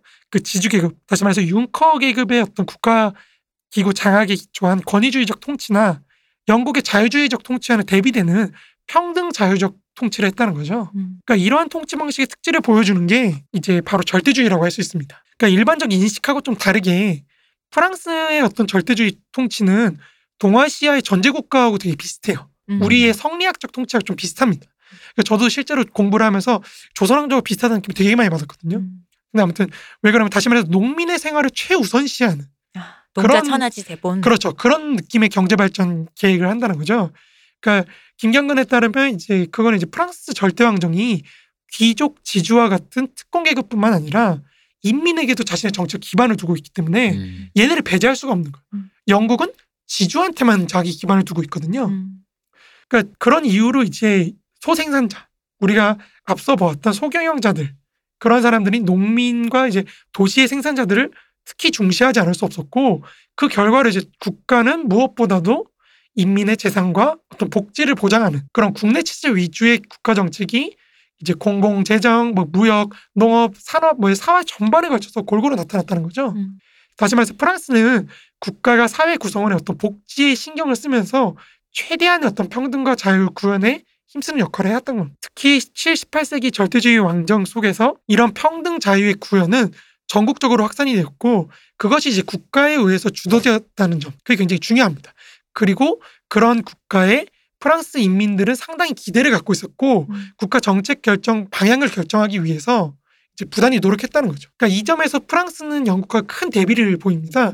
소농을 보호하고 중시하는 정책을 펼치는 프랑스하고 다르게 영국은 이제 비록 튜터 왕조하에서는 인클로 인클로저에 이제 농민들 쫓는 거잖아요. 네. 거기에 반대해서 뭐 법령도 막 선포하고 막 그러거든요. 근데 사실 제대로 시행도 안 되고 네. 엘리자베스 여왕 시대 말기가 되면 이제 대지주들이 막 난리를 쳐요. 음. 이거 이- 이게 우리 지금 토지를 이렇게 왜 막아요 법으로 왜 보호해 주라 그러면서 이게 해가지고 결국에 농민 보호 정책 자체가 붕괴해 버려요. 음. 이 과정에서 토지를 보유하지 못한 농민들은 당연하게도 토지로부터 축출되고 1845년까지 이제 한 3에서 4만 구의 4만 가구 정도 이제, 뭐- 이제 없어졌다고 해버려요. 음. 농가 자체가 줄어버려요. 그만큼 농가가 없어지면 한 집당 네 명씩만 잡아도 그쵸, 그들이 다 무엇이 없어지죠. 되겠어요? 그렇죠, 그렇죠. 그게 이제 임금 노동자가 된 거죠. 네. 도시 산업 정책에서도 이제 프랑스의 국가는 영국의 그것 그것과는 다르게 이제 도시 소비자들의 이해관계에 굴복을 해요 국가가. 그래서 그 사람들의 소비자들의 그 어떤 복지나 이런 거를 최대한 보장해 주려고 노력을 하거든요. 근데 영국은 반대로 뭐 처음에는 똑같이 소비자를 위해서 시장 개입을 하죠. 네. 식량 가격이 너무 높다 뭐 이렇게 하는데 지주들이 이제 곡물법을 제정을 하면서 음. 너네 사 먹지 마. 그러니까 외국의 그 곡물 가격이 높으면은 수출을 할 수 있게 해주고 만약에 외국의 곡물 가격이 국내 가격보다 낮으면 수입을 못하게 해버려. 요 음. 그러니까 이렇게 해버리니까 지주들의 이해관계는 보장이 되는 거예요. 그렇죠. 이익은 무조건 보장되고 그거 부담은 누가 안겠어요? 노동자나 음. 소비자들이 이렇게 안게 되는 거죠. 그러니까 이게 사실은 영국 국가하고 왕이 지주계급하고 타협한 거거든요. 음. 조세를 조금 그럼 우리가 음. 올릴게. 대신에 너네 이해관계를 보장해줄게. 그 과정에서 수탈당하는 건 이제 임금 노동자와 도시 농민들. 그쵸 도시 그 소비자들인 거죠. 이제 사- 상대적으로 민중의 어떤 소요 사태라 그러죠 우리가 이게 정치적 그런 어떤 발언 자체를 이걸 정치적 행위라고 인정하고 좀 반영하려고 노력했던 프랑스와 다르게 영국은 이거 범법자라고 규정해 버려요. 음. 그리고 군대 파견해서 진압해 버립니다. 음. 그러니까 당연히 이게 안 되는 거죠. 마치 동양식의 어떤 우리 성리학적 시스템하고 약간 비슷한 느낌이 들지 네. 않나요? 그러니까 물론 이게 절대왕정이 좋다는 게 아니고 프랑스의 절대왕정이 좋다는 게 아니고 귀족을 견제함으로써 자기 지위를 유지하려는 거죠. 근데 그게 됐다는 것 자체가 소경영이었기 때문인 거잖아요. 농민들이나 더 이렇게 작은 어떤 주체들에게 힘이 있으니까 귀족을 견제하려고 맞습니다. 했던 거잖아요. 맞습니다. 그러니까 영국은 이제 상대적으로 지배 계급들 간의 연대와 협력이 되게 잘 이루어져요. 음. 의회를 중심으로 해서 귀족들이 뭉치는 거거든요. 네네. 그러다 보니까 피지배 계급에 대한 어떤 포갑과 수탈이 굉장히 원활하게 이루어진다고 한다면 프랑스는 사실 외국 세력이나 주변에 외국 세력들이 많잖아요. 공격할 수 있는. 네. 그리고 또 귀족 세력에 대한 이제 왕과 관료와 민중 간의 그 견제가 잘 이루어지는 시스템이었던 거죠. 그리고 그 속에서 자유와 평등을 이뤄내는 그런 상대적으로 지배계급 간의 연대와 협력이 잘 이루어지지 않는 그런 게 됐다는 거죠. 음. 이제 그 속에서 이제 프랑스 인민들은 자신들의 이해관계를 관철시키기 위해서 뭐 언제든지 들고 일어날 수 있는 음. 그런 구조. 그리고 프랑스 인민들은 이제 계속해서 국가한테 자기 문제를 해결해 달라고 음. 개입을 요청하는 그런 걸 했다는 겁니다. 심지어 농민들은 농사가 잘 안 되는 것조차도 우리한테 이제 충분한 조언과 도움을 주지 않은 국가의 잘못이다. 뭐 이런 식으로 얘기를 했다는 거죠. 진짜 조선왕조 생각나네요. 비슷하죠. 네. 그러니까 상대적으로 민중에 조금 무관심했던 영국하고 다르게 프랑스는 민중의 기반을 두고 좀 양보를 많이 했던 겁니다. 음. 이 차이가 굉장히 중요하다는 거죠. 그러니까 프랑스 대혁명도 사실은 이 연장선에서 이해가 돼야 돼. 네. 왜 그러냐면은 국가기구가 인민을 위한 기구로서 기능하기 위해서는 그 잔여물들이랄까요? 약간 국가와 기생적 관계, 관계 를 맺고 있는 봉건 계급들을 다 없애버려야 되는 거예요. 음. 그런 의미에서 프랑스 대혁명이 이제 독해가 되는 거죠. 근데 이거는 이후에 그러니까 또 이렇게 해서 이렇게 독해하는 사람도 있을 수도 있을 것 같아요. 이 소경영적 구조가 이 이걸 다른 의미로 얘기하면 이 농민들 자잘하게 갖고 있는 농민들이 스스로 생산 수단을 보유하고 있다라고도 볼 수 있는 거 아닐까요? 맞습니다. 네. 그렇기 때문에 생산 수단을 받은 국가 기구. 그 네. 네. 그래서 그러니까 대경영이란 건 이제 어쨌든 간에 그런 사회에서 임금 노동자로 재편하게 되는 어떤 그런 게 있다 보니까 나에게 생산 수단이 없다라는 의미가 좀 강조되는데 어쨌든 농민이지만 소경영이면 그런 대경영 체제로 편입되지 않은 상태에서 그러니까 어, 맞습니다. 쪼개져 있다 보니까 어쨌든 작그나마 자기의 생산 수단을 보유하고 있다. 네, 약간 그런 느낌이고 근데 그렇게 되면 발언권 자체도 갖게 돼. 내가 남의 임금 노동자가 아니라 이미 일종의 뭐냐면 우리로 치면 내가 사장님인 그러니까 거죠. 개개별이 다 사장님인 거잖아요. 그러니까 그 사장님들이니까 당연히 이해관계라는 게 생길 수밖에 없고. 그렇죠. 네, 근데 어려운 겁니다. 왜냐하면 국가 입장에서는 이 소경들을 그럼 하나하나 다 파악해야 되거든요. 그쵸. 그렇죠. 너무 어려운 거예요. 음. 네. 그러니까 영국은 상대적으로 편해요. 지주들이 자기 지역을 하고 있거든요. 이 음. 지역 영토 일부 하고 있고 도시는 국가 관료가 관료제가 통치를 하고 있고. 그죠. 우리도 뭐 전경련만 한- 만나면 되는 거지. 그쵸. 어, 굳이 그런 거 다 만날 필요 없는 그런 느낌. 그러니까 오히려 그래서 프랑스 국- 그러니까 영국 국가가 좀 강한 그런 측면이 있다는 음. 거죠. 통치하기도 편하고.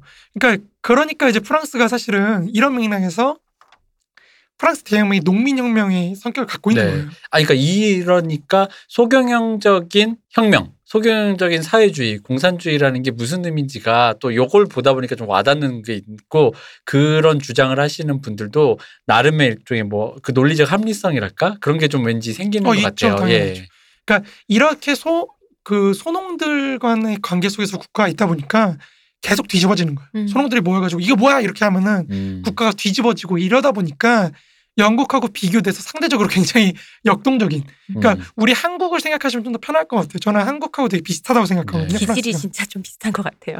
우리도 뭐 터지면 바로 민중들 그 광화문 가가지고 네. 물러나라 물러나 이러잖아요. 여기도 비슷한 거예요. 음. 가가지고 저 새끼 죽, 아, 저, 죄송합니다.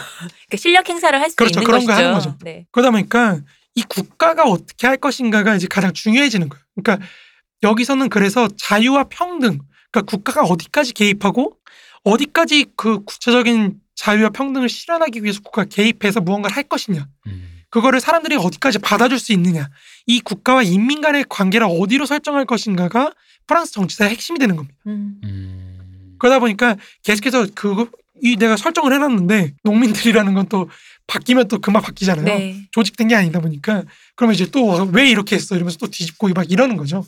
그래서 계속해서 뒤집어지는 거예요 그 뒤에. 아무튼 이런 구조적인 차원을 한번 이해를 하시면 그 다음에 네. 왜 그렇게 난리를 치는지 좀 이해가 돼요. 음. 그 다음부터 문제가 되는 건 뭐냐면은 국가 기구를 누가 장악했느냐가 문제가 되는 거예요. 음. 그러니까 누구의 말을 들어줄 그렇죠. 것이냐. 1789년 이후부터 문제가 되는 게 이겁니다.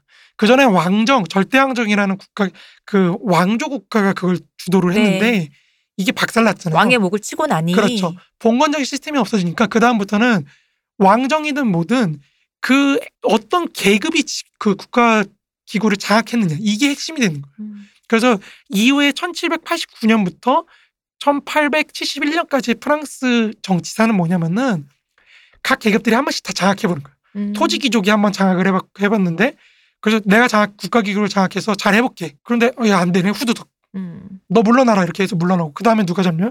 금융 귀족들이 음. 이제 내가 해볼게. 그러니까 했는데 얘네도 나가리 되고 되고. 음. 그 다음에는 누가 될까? 부르주아 공화파들이 우리가 해볼게. 기다려봐. 이게 취집했더니 그것도 안 되고. 그러다 보니까 이제 그럼 누가 할까? 보나파르티즘. 음. 이 사람이 나타나서 내가 황제로 그래서 보나파르티즘이 그 되게 웃겨요. 얘네가 사회주의적인 것도 있고 자유주의적인 것도 같이 가요. 음. 그래서 보나파르티스트가 뭐냐 자유를 위해서는 조금 억압이 필요해. 내가 황제 할게. 내가 너희를 위해서 좀 희생할게. 황제가 되는 희생을 할게. 그러니까 이런 이런 좀 황당한 논리. 본인은 본인 본인 본인 본인 그렇죠. 약간 그런. 거. 네. 전두환도 나 7년만 할게. 내가 눈물을 머금고 내가 어, 우리 음. 프랑스를 위해서 내가 황제한다. 그러니까 그런 느낌인 거죠. 그 그때 이제 거기서도 갈려나가고 그 다음에 집권하는 게 프롤레타리아트. 네. 그게 파리 코뮌인 거죠. 음. 그러니까 이 맥락을 아셔야 돼요. 음. 그럼 이제 조금 뒤로 가면은 거기서 프롤레타리아 박살냈잖아요. 네. 네. 그 다음에 나타난 공화정은 제3공화국은 무슨 역할을 했을까? 아무도 지배 못하는 게 되는 거예요. 음. 그 민주주의를 통해서 어느 누구도 집권을 못하고 그냥 다 불만은 많은데, 아 그래 우리가 서로 죽이지 않고 이러고 있는 것만 다행으로 생각하자 음. 이렇게 되는 거예요. 음. 그러다 보니까 당연하게도 죽이진 않겠지만 엄청 싸울 거 아니에요. 그쵸. 그래서 프랑스 삼공화정이 허약했던 거예요.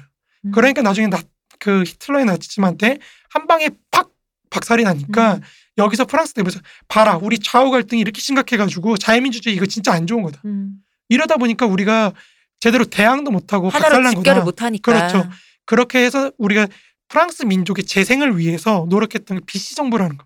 음. 그러니까 이 맥락이 있는 거예요. 이 맥락을 좀 알아야 우리가 좀 프랑스 얘기를 할 수가 있다는 겁니다. 좀 이해가 되시나요? 네. 네. 특히나 이제 그 부분 있잖아요. 그러니까 어쨌든 그 사회 그각 이익 단체가 결국 자기의 이권에 대해서 이제 뿔뿔이 어떻게 보면 이제 일종의 이렇게 생각해요. 총력 단계가 아닌 서, 서- 음. 각자 이제 뿔뿔이 자기 이익을 대변하는데 이게 좋게 얘기하면 민주적이고 굉장히 자유적인 뭐랄까 다원적인 사회인데 그 히틀러가 이제 쳐들어올 때 그 당시 이제 회고록 보면은 그 저기 뭐 프랑스에 그 예전에도 한번 방송에서 얘기했던 것 같은 그 참, 참전했던 군인이 쓴 회고록 보면은 얘기가 있어요. 그러니까 군인인데 그 독일군한테 충격과 동시에 감탄을 했던 거예요. 음. 근데 이제 그 이유는 뭐냐면 독일은 이미 전쟁을 위해서 총력 단계에서 그렇죠, 그렇죠. 국가의 그 군대의 그런 어떤 정비, 질서. 질서, 뭐 무기 체계, 뭐 겨- 기타 여러 가지 체제들이 다 정비가 완료됐는데 자기네는 아직 프랑스 혁명 하던 시기, 그러니까 왕정 시대에 거의 그 수준에서. 근데 이유는 뭐냐면 당연히 이렇게 좋게 얘기하면 이런 다원, 어. 다원주의적인 사회에서 왜냐면 이런 것이 되려면 뭔가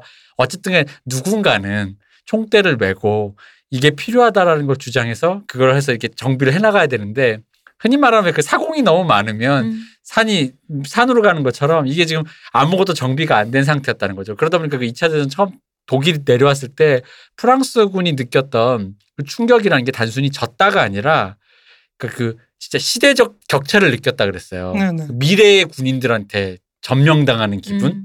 그러니까 나는 그냥 진짜 보나파르트 시대의 그 대포 쏘는 사람인데 기계 기계가 몰고 내려오는 거 막 탱크 같은 게 막 그런 이미지로 그. 사람들이 이렇게 회고를 했다는데 그 당시에 프랑스의 그런 약간 무질서한 분위기가 그러니까 그 당시 무질서라고 많이 표현을 하는데 방금 말씀해 주신 것처럼 이런 분위기에서 맞습니다. 형성되었다라고 보면 돼요. 그러니까 이 맥락을 알면 우리가 좀 이해하기 쉬워져요. 네. 네. 그리고 앞서 말씀드렸다시피 엥게스가 왜 한 계급이 극단까지 간, 가는 음. 계급 투쟁이 그게 어떤 그 형태가 정치적으로 나타났다고 했는지 그 이러면 이해가 된다는 거죠. 네. 좀 납득이 되시나요? 네. 그러니까 이제 1871년까지 프랑스를 간단하게 요약하자면 그런 거예요. 음. 그러니까 자유와 평등을 국가에 요구하는 집단이 있다면 사실은 질서를 유지하는 집단도 있겠죠. 그죠. 네. 그 왕당파가 있고 그 왕당파가 이제 토지귀족과 대금 대금융 음. 이 집단이 있고 거기에 또 보나파르티즘까지 섞인 거죠. 네. 네. 여기에 반대되는 또 공화파와 사회주의자, 공산주의자까지 나타나니까 난장판이 되는 겁니다. 음. 사회가. 그리고 얘네가 서로 번갈아 가면서 내놔 뭐 이렇게 음. 그저 새끼 아니 죄송합니다.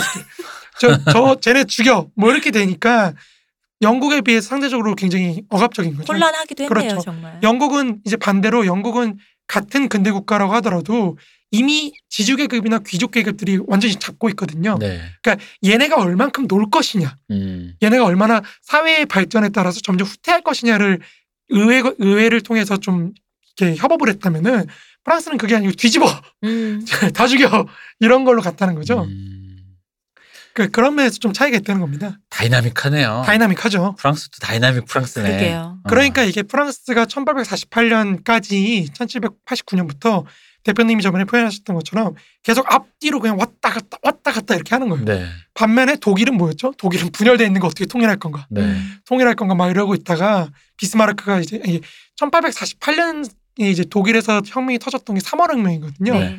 그러니까 프랑스에서 2월 혁명이 터지니까 이런 맥락에서 2월 혁명이 터진 거예요. 공화 이제 이제 왕당파 안 되겠어. 공화파가 잡아야겠어. 그러고 터지니까 독일에서는 이제 야 드디어 혁명의 시대가 왔다. 우리도 통일을 이뤄가지고 뭔가 부르주아적인 사회를 만들어보자 이렇게 딱 되는 거거든요. 음. 근데 그 사만혁명이 실패로 끝나요. 물론 사만혁명이 성공한 것도 있어요. 뭐냐면 그 아까 말씀드린 농노제적 관계를 타, 없애버려요. 음. 음. 국내에서. 근데 여전히 이제 융커들은 힘이 있죠. 이 융커들이 이제 그 대표자가 누구였죠? 비스마르크. 비스마르크죠. 비스마르크에 딱 가서 충격적인 연설을 하는 거죠. 뭐가 필요하다고요? 강철과 음. 피. 음. 우리한테 필요한 건 철과 피지. 니네 자유주의자 같은 것들의 공론이 아니다. 나약해 빠진 것들. 나에게 빠진 것. 실제로 비스마르크가 그러면 부르주아들은 국가를 권력을 어떻게 하는지 모른다고. 어, 이거 요즘에도 들리는 말인데. 그쵸. 네, 이 어떤 자유주의자들, 자유주의자들은 권력을 사용할 줄 모른다고. 음. 근데 그게 사실 마르크스 정치론의 핵심 태제이기도 해요. 음. 부르주아지들은 이 권력 가져봐야 쓰, 쓰지도 못하고 차라리 비스마르크랑 이래야 돼 낫다 뭐 이런 건데 뭐 아무튼 그런 맥락이 있는 겁니다. 여기서 비스마르크가 통일을 이루고 쳐들어오는 게 1870년, 71년에 있었던 보불 전쟁이고 네. 거기서 이제 후두둑 당하는 게 이제 이 뒤의 역사인 거죠. 음. 그러니까 우리가 사실 굉장히 긴데 뭐, 뭐 이런 거 뭐 사실 구체적인 상황은 조금 생략을 하고 네. 우리가 시간이 없으니까 이제 그럼 1848년 이후만 살짝 보자는 겁니다. 그러니까 1848년 2월 혁명 분명히 굉장히 빛나는 혁명이었거든요. 네. 공화파들이 정권을 잡고 심지어 노동자 계급 요- 노동자 계급이 처음으로 국가에 진출을 해가지고 음. 공화국이 아니라 사회 공화국을 세웠다. 네. 우리가 사회 혁명을 해서 뭐 이랬던 상황이었는데 이 부르주아지들이 사실은 공화파 부르주아지들이 순순히 줄 생각이 없었던 거죠 음. 노동자들한테 내가 왜 너네하고 나눠 먹어야 돼 그러니까 이렇게 되는 거죠 그래서 공화정은 사실 사회 문제를 해결을 못해요 노동자들의 사회 문제를 해결을 못해주고 되려 거꾸로 그 2월 혁명의 주체로 나타났던 노동자 사회주의 세력을 도발해가지고 그들을 무력 투쟁으로 없애버립니다 음. 그게 그 유명한 6월 폭동입니다. 여기서 이제 프롤레타리아트가 프랑스 최초로 이제 부르주아지하고 직접적으로 충돌하는 음. 그런 엄청난 혁명입니다. 거의 세계 최초죠. 그래가지고 얼마나 큰 그 다툼이었냐면 4일 동안 노동자들이 무장을 해가지고 직접 총, 총을 들고 시가전을 벌여요. 음. 4일 동안 싸웠다고 쳐보세요. 얼마나 크겠습니까? 그 정도로 엄청난 격돌인데 이제 노동자 공장 조직이 이제 바로 군사 조직으로 재편돼서 시가전에 나섰던 이 내전이죠. 말 네. 그대로 내전이죠. 이 내전은 결국 뿌띠부르주아를 비롯한 중간 계층들이 다 이제 공화국 정부에 붙어버려요. 음. 그러면서 노동자들이 고립돼가지고 이제 몰살당하거든요. 그러니까 엄청나게 크게 패해요. 그러니까 이러다 보니까 뭐 이제 여기서 이제 프롤레타리아트는 정치에서 완전히 배제가 됩니다. 음. 그렇게 하나씩 배제가 되는 거예요. 처음에 프- 프롤레타 그 노동자 계급이 배제되고 음. 두 번째는 petit가 petit. 음. 그 다음에 부르주아 산업 부르주아 네. 그 다음에 점점 점점 가다 보니까 마지막에 귀결되는 게 뭐죠? 보나파르티즘. 음. 그러니까 이, 이 보나파르티즘이 이제 이 공화정이 자기 무덤을 팠던 거죠. 점점. 그러면서 이제 앞에 토지 자본과 금융 자본이 결합한 대자본의 어떤 지배로 귀결되었던 건데 이제 뭐 사실 별로 의미가 없어지는 거죠. 이렇게 민중을 탄압하다 보니까 당연하게도 스스로 무덤을 파, 자기 기반이 없어지는 거거든요. 네. 그러다 보니까 이제 결국엔 쿠데타가 일어나게 돼서 1853년에 51년에 그러니까 3년 정도 4년 정도 갔습니다. 음. 횟수로 공화정이 그게 이제 루이 나폴레옹 다시 말해서 나폴레옹 3세가 집권하게 된 거죠 네. 쿠데타로 이 나폴레옹이 이제 집권하게 된- 이 사람이 근데 재밌는 게 자기 그 삼촌이 나폴레옹 1세였잖아요 네. 그 사람의 그 이미지를 가져가면서 동시에 나름 공부를 좀 했어요 음. 이 사람이 푸르동에 좀 관심이 있었어요 네. 음. 그 사회주의에도 좀 관심 있고 경제도 좀 관심이 있어가지고 경제 서적도 막 연구하고 그랬거든요. 그래서 이제 빈곤의 절멸이라는 책을 써가지고 여기서 핵심이 뭐냐면 국가에 의한 사회 정치. 그러니까 음. 국가 기구를 내가 장악하면 이렇게 하겠다. 음. 음. 그러니까 이런 식으로 해서 사람들 을 설득을 시켜가지고 이제 쿠데타를 하는 거죠. 그거는 앞에 있었던 그 국가와 소경영 간의 관계 이걸 음. 고려해야지 이해할 수 있다는 겁니다. 이거를 이제 6월 폭동으로 진압당한 노동자들도 사실 절망 속에 빠져가지고 얘를 지지하고 뿌띠들도 괜찮은 것 같으니까 지지하고 음. 심지어 부르주아지나 왕당파들도 야 이 이런 사회 사회가 이렇게 혼란하다 보면은 분명히 폭동 터진다. 이거보단 차라리 그냥 독재자한테 주자. 음. 이게 낫다고 생각하게 되니까 이제 쿠데타에 항복을 하게 되는 그런 굉장히 슬픈 일이라. 여기서 마르크스가 브리메르 18에서 굉장히 문학적으로 표현한 게 네. 있는데 제가 한 구절만 지금 기억나는 걸 말씀드리자면은 가장 열성적으로 박수를 쳤던 부르주아지가 있는데 그 사람의 그 11번의 박수는 그 1851년에 11발의 대포로 돌아왔다. 음. 음. 뭐 이제 이런 표현을 쓰거든요. 그, 그 사람 집이 실제로 박살나요. 음. 가장 열정적으로 지지했던 부르주아지가 이제 그러한 어떤 슬픈 일이죠. 그래서 마르크스가 이제 그렇게 얘기하죠.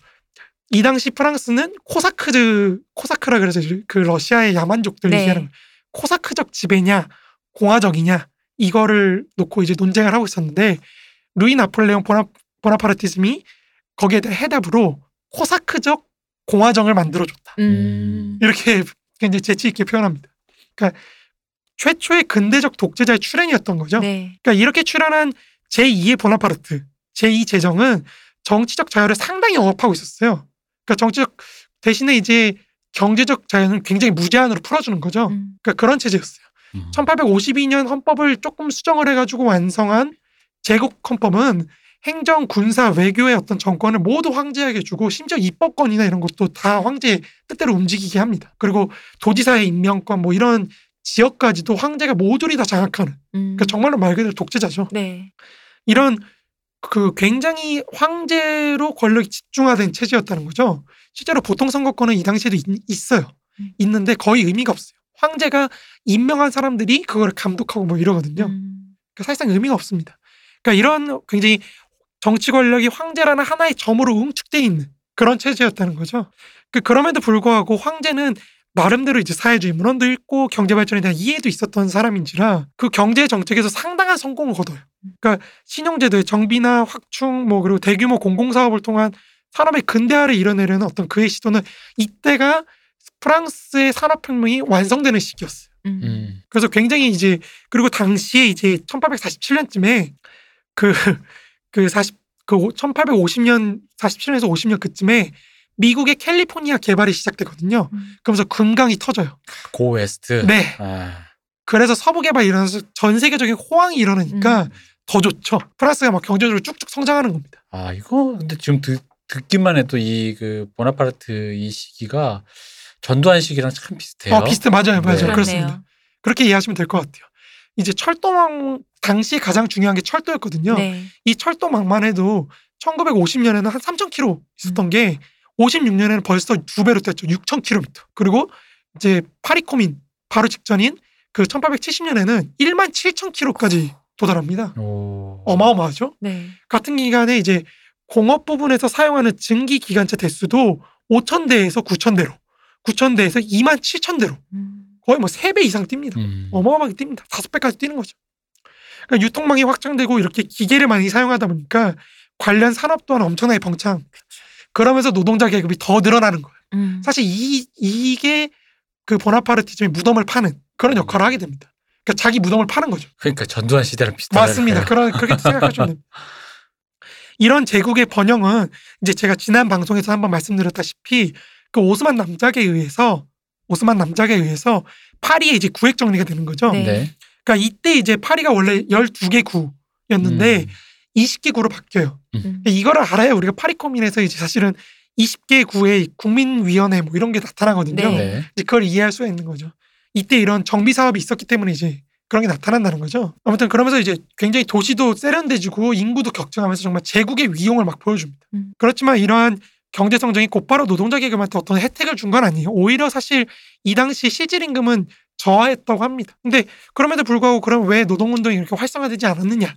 그런다고 한다면 당시의 노동시장이 경제가 활성화되다 보니까 노동시장이 굉장히 안정적이었어요. 음. 네. 그리고 설령 내가 실직을 해도 금방 일을 또 구할 수 있고. 그렇죠. 그러다 보니까 사실 노동자들 입장에서도 뭐 그렇게까지 사실 저항에 나설 어떤 유인이 없었던 거죠. 이렇게 호황이니까요. 그렇죠. 어. 여기서 일 안 하면 다른 도시 가서 일하, 일자리가 있대. 그럼 글로 가면 되는 거고. 맞습니다.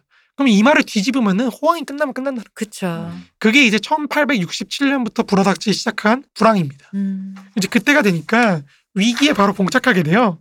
그러니까 이 상황이 되면 어떻게 되냐면은 이 노동자들이 갈 데가 없고 하니까 점점 이제 그 노동시장에서도 배태, 도태되고 이러다 보니까 점점 많은 요구를 하게 됩니다. 빨리 국가가 개입을 해서 뭔가 해줘야지. 음. 근데 이거를 이 해소하기 위해서 어떻게 하면 보나파르티즘이 계속 전쟁에 참여해요. 아, 그쵸. 주변에 이태리 전쟁, 뭐 그 보호 전쟁이라 그러죠. 프러시아하고 음. 오스트리아하고 전쟁이 여기도 기웃거리고 뭐 왜냐면 당시에 사실은 프랑스의 영토가 굉장히 쪼그라들었어요. 음. 그러니까 무슨 말이냐면 그 나폴레옹 제국 시절에는 라인강 그 서쪽 있잖아요. 네. 거기까지 차지하고 있었거든요.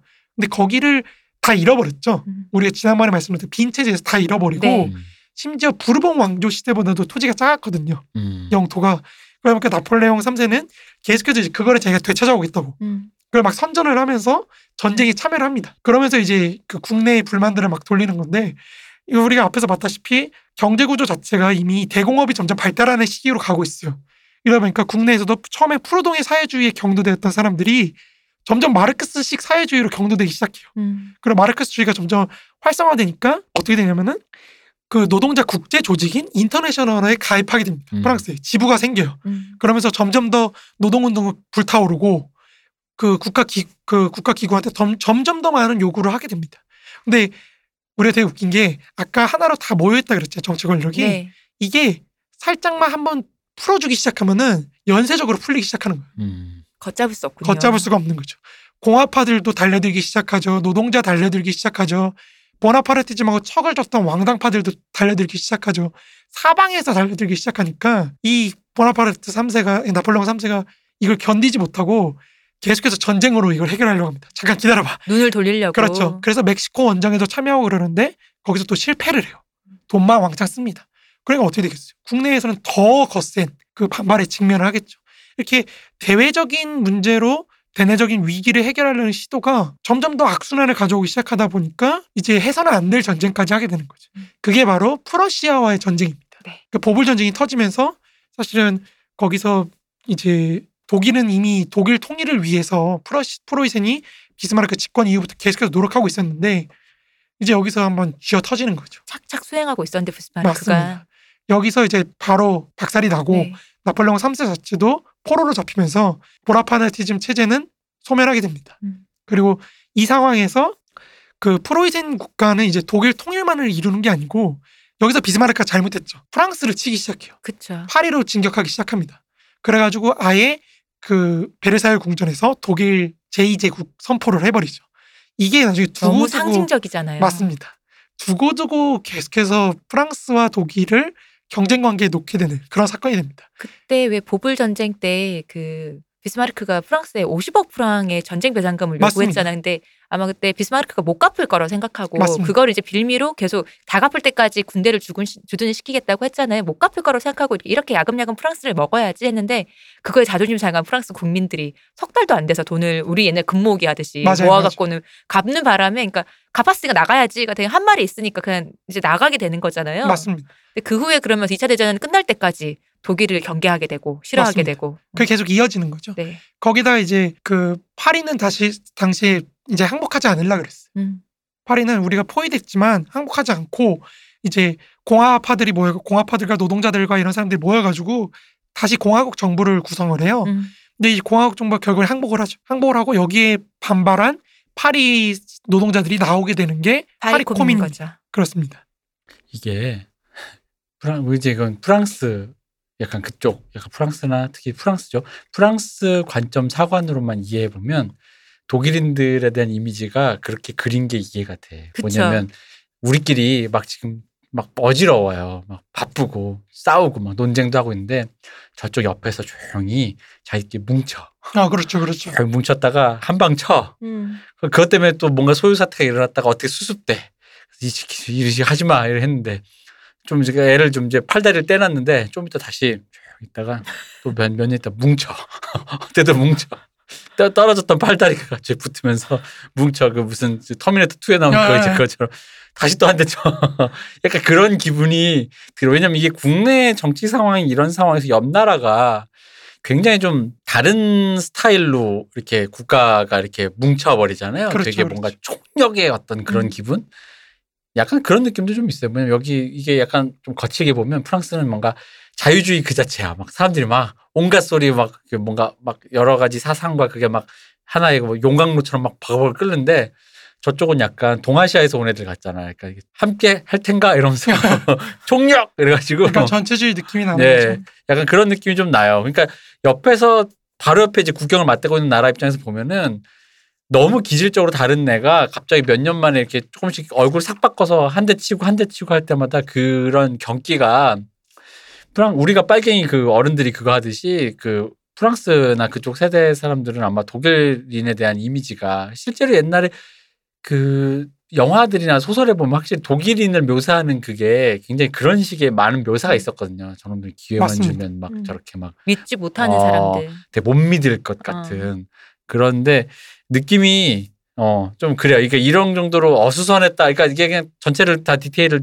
기억 못 하시더라도 이 정도로 어수선한 시대에 맞습니다. 프랑스가 네, 바로 길 건너에 어떤 애가 사실 걔는 또 웃긴 게 국경이라는 게 우리는 거의 섬나라 같은 나라니까 그 감각이 좀 없는데 국경이 사실은 그냥 그 바로 앞 전라도 경상도처럼 이렇게 맞대고 있는 나라잖아요. 네. 맞습니다. 그러니까 바로 옆에 있는 나라 애가 조용히 암중모색 암약해가지고 언제 이제나 저제나 나를 칠쿵질 하고 있었다는 물론 게 자기들끼리는 시끄럽겠지만 우리가 이제 우리 상황이 더 정신 없으니까 신경 쓸 겨를이 없었겠죠. 음, 그러니까 이제 다시 한번 말씀드리자면, 그러니까 이 파리코민이라는 게 결국은 앞에 공화파들이 이제 문제 해결을 못하니까 음. 그걸 음. 해결하기 위해서 나타났다 그랬잖아요. 그래서 제가 아마 다음에 올 때그 혁명론을 정리하면서 파리코민 한번 마지막으로 한번 총괄을 할 텐데 이제 그때 사실 파리코민은 우리가 앞에서 다뤘던 그 다섯 가지 네. 모순들, 주요한 갈등축들을 하나하나 다 해결하면서 보여주거든요. 음, 근데 이제 아무래도 아까 우리가 프랑스의 사회 구조를 분석하면서 나타났던 그 구조 자체를 이제 정리하기에는 파리컴이 좀 짧았어요 시간이 음. 너무 빨리 분쇄가 돼버려가지고 네. 그리고 특히 마르크스가 아쉬워하는 거는 파리코민이 이제 지방을 장악하지 못했다는 거 그쵸. 농민들을 포섭을 제대로 못했기 때문에 지역에 지방에 있는 음, 이제 거기서 이제 파리코민이 진압당하게 되는 그런 게 나왔다는 거 하지만 이제 마르크스 앵게스는 어쨌든 프롤레타리아트가 이제 계급 그걸 잡았다는 거 정권을 잡았다는 거 그리고 그에 맞춰서 그 시스템을 바꾸기 시작했다는 거 음. 이걸 큰 의의가 중- 있는 예, 거죠. 큰 의의가 있고 음. 중시했다는 거죠. 그 맥락은 사실 우리 앞에 공화파 자유주의자들이 잡았고 그 전에는 왕당파에서 금융귀족이 잡았고 뭐 그 전에는 토지귀족자 이런 맥락들을 알고 있어야. 음. 그러니까 마르크스는 사실 이 유산 계급들의 정권 장악의 맨 마지막에는 결국 보나파르티즘과 같은 국가가 막 전면에 나서는 그런 형태가 있을 수밖에 없다고 봤고 그 국가에 의한 권위주의적 지배가 프롤레타, 프롤레타리아트에 의해서 타파되면은 진짜 민주주의를 이루는 그런 것과 같이 간다는 음. 거죠. 그러니까 이런 구조를 좀 알고 가시면은 마르크스 앵게스가 왜 그런 얘기를 했는가 이런 게 좀 이해가 된다는 거죠. 오늘 사실 두유노 파리코민 아니고 두유노 프랑스 히스토리 같은 아, 그렇죠. 느낌이네요. 네. 파리코뮌까지 가다 보니까 그렇죠. 근데 그 전사를 알아야지 맞습니다. 네, 그걸 이해할 수 있으니까요. 독일은 통일하기 바빠가지고. 맞습니다. 그이 나라가 하나로 뭉쳐지는 이 어떤 그 자체에 대한 그게 포커스가 있었다면 이미 하나로 이 프랑스 자체는 이미 돼 있는 상태에서 그 내부를 어떻게 이걸 굴리느냐에 이게 맞습니다. 서로가 포커스가 달랐는데 이, 이 포커스가 다른 것이 이제 충돌로 개와 고양이처럼 이렇게 이제 된 것 같은데 뭐 남의 나라 역사니까 이렇게 얘기하지만 진짜 어수선하네요. 맞습니다. 그러니까 전반적으로 1848년 그 당시에 각국의 상황들이 이렇게 달랐다는 거죠. 음. 영국하고 프랑스가 같은 국민 국가가 형성돼 있다고 하더라도 저쪽은 지배 계급한테 어떻게 더 양보를 얻어낼 것이냐 이거 차원이었다면 여기는 어느 계급이 주도권을 잡고 사회를 음. 운영할 것인가 이거의 문제였고 독일은 독일이나 이제 그쪽 쪽은 일단 민족의 독립부터 하든지. 음. 혹은 통일을 우리 하든지. 통일을 빨리 하자 음. 이렇게 되는 거죠. 이제 독일도 한번 제가 이런 식으로 한번 정리를 한번 또 해드릴 거예요. 네네. 알겠습니다. 재밌었습니다. 네. 아, 시간이 후룩 갔어요. 다이나믹한 프랑스의 역사. 어, 그렇습니다. 아, 의외였어요. 어. 네, 이게 이제 왜 사실 프랑스를 이렇게 자세히 하냐면은 여기까지가 이제 소수자 혁명이라 그래서 이제 1789년에서 1794년, 3년 이 사이에 있었던 그 자코뱅 독재 있잖아요. 네. 공포 정치. 그거를 모델로 한 혁명 모델이 끝나는 시점입니다. 음. 1871년을 기점으로. 그래서 프- 거기까지 프랑스 역사를 우리가 알아야 된다는 거고요. 우리 나중에 소주자 혁명과 다수자 혁명을 얘기를 네네네. 할 거니까요. 네. 이제 독일을 다룰 때는 우리가 다수자 혁명의 관점에서 다뤄야 된다는 거죠. 음. 이제 그런 차원에서 우리가 프랑스를 한번 깊게 봤습니다. 아, 아, 재밌었습니다. 너무 어. 정신없이 제가 달려왔는데 이 그곳에 그리고 그때의 상황이 정신이 없었기 때문에 아주 좋았습니다. 이 정도로 정리가 될 수 있을 것 같습니다. 네. 네. 역시 프랑스가 대국인 게 어. 근대사의 많은 부분을 차지하는 것 같아요. 왜냐면 아날람에서도 에피소드 지분이 되게 높아요. 그러게요. 성소속사 할 때도 그랬고. 음, 풍속사 때도 많이 나왔지. 그 근대, 근대 축- 얘기할 축구 때도. 얘기 뭐 이렇게 네. 인종 얘기할 때도 많이 나왔지. 이게 역시 대국은 대국이네요. 뭐 싸우는 게 많네요, 역시. 네, 별로 관심을 안 두려고 했는데 자꾸 알아서 튀어나오네. 네. 어쩔 수가 없네요. 네. 네. 그러면 오늘 1부는 여기까지 할게요. 네, 알겠습니다. 고생하셨습니다, 문쌤님. 고생하셨습니다. 이 대표님 고생하셨습니다. 고생하셨습니다. 감사합니다. 쉬우셨습니다.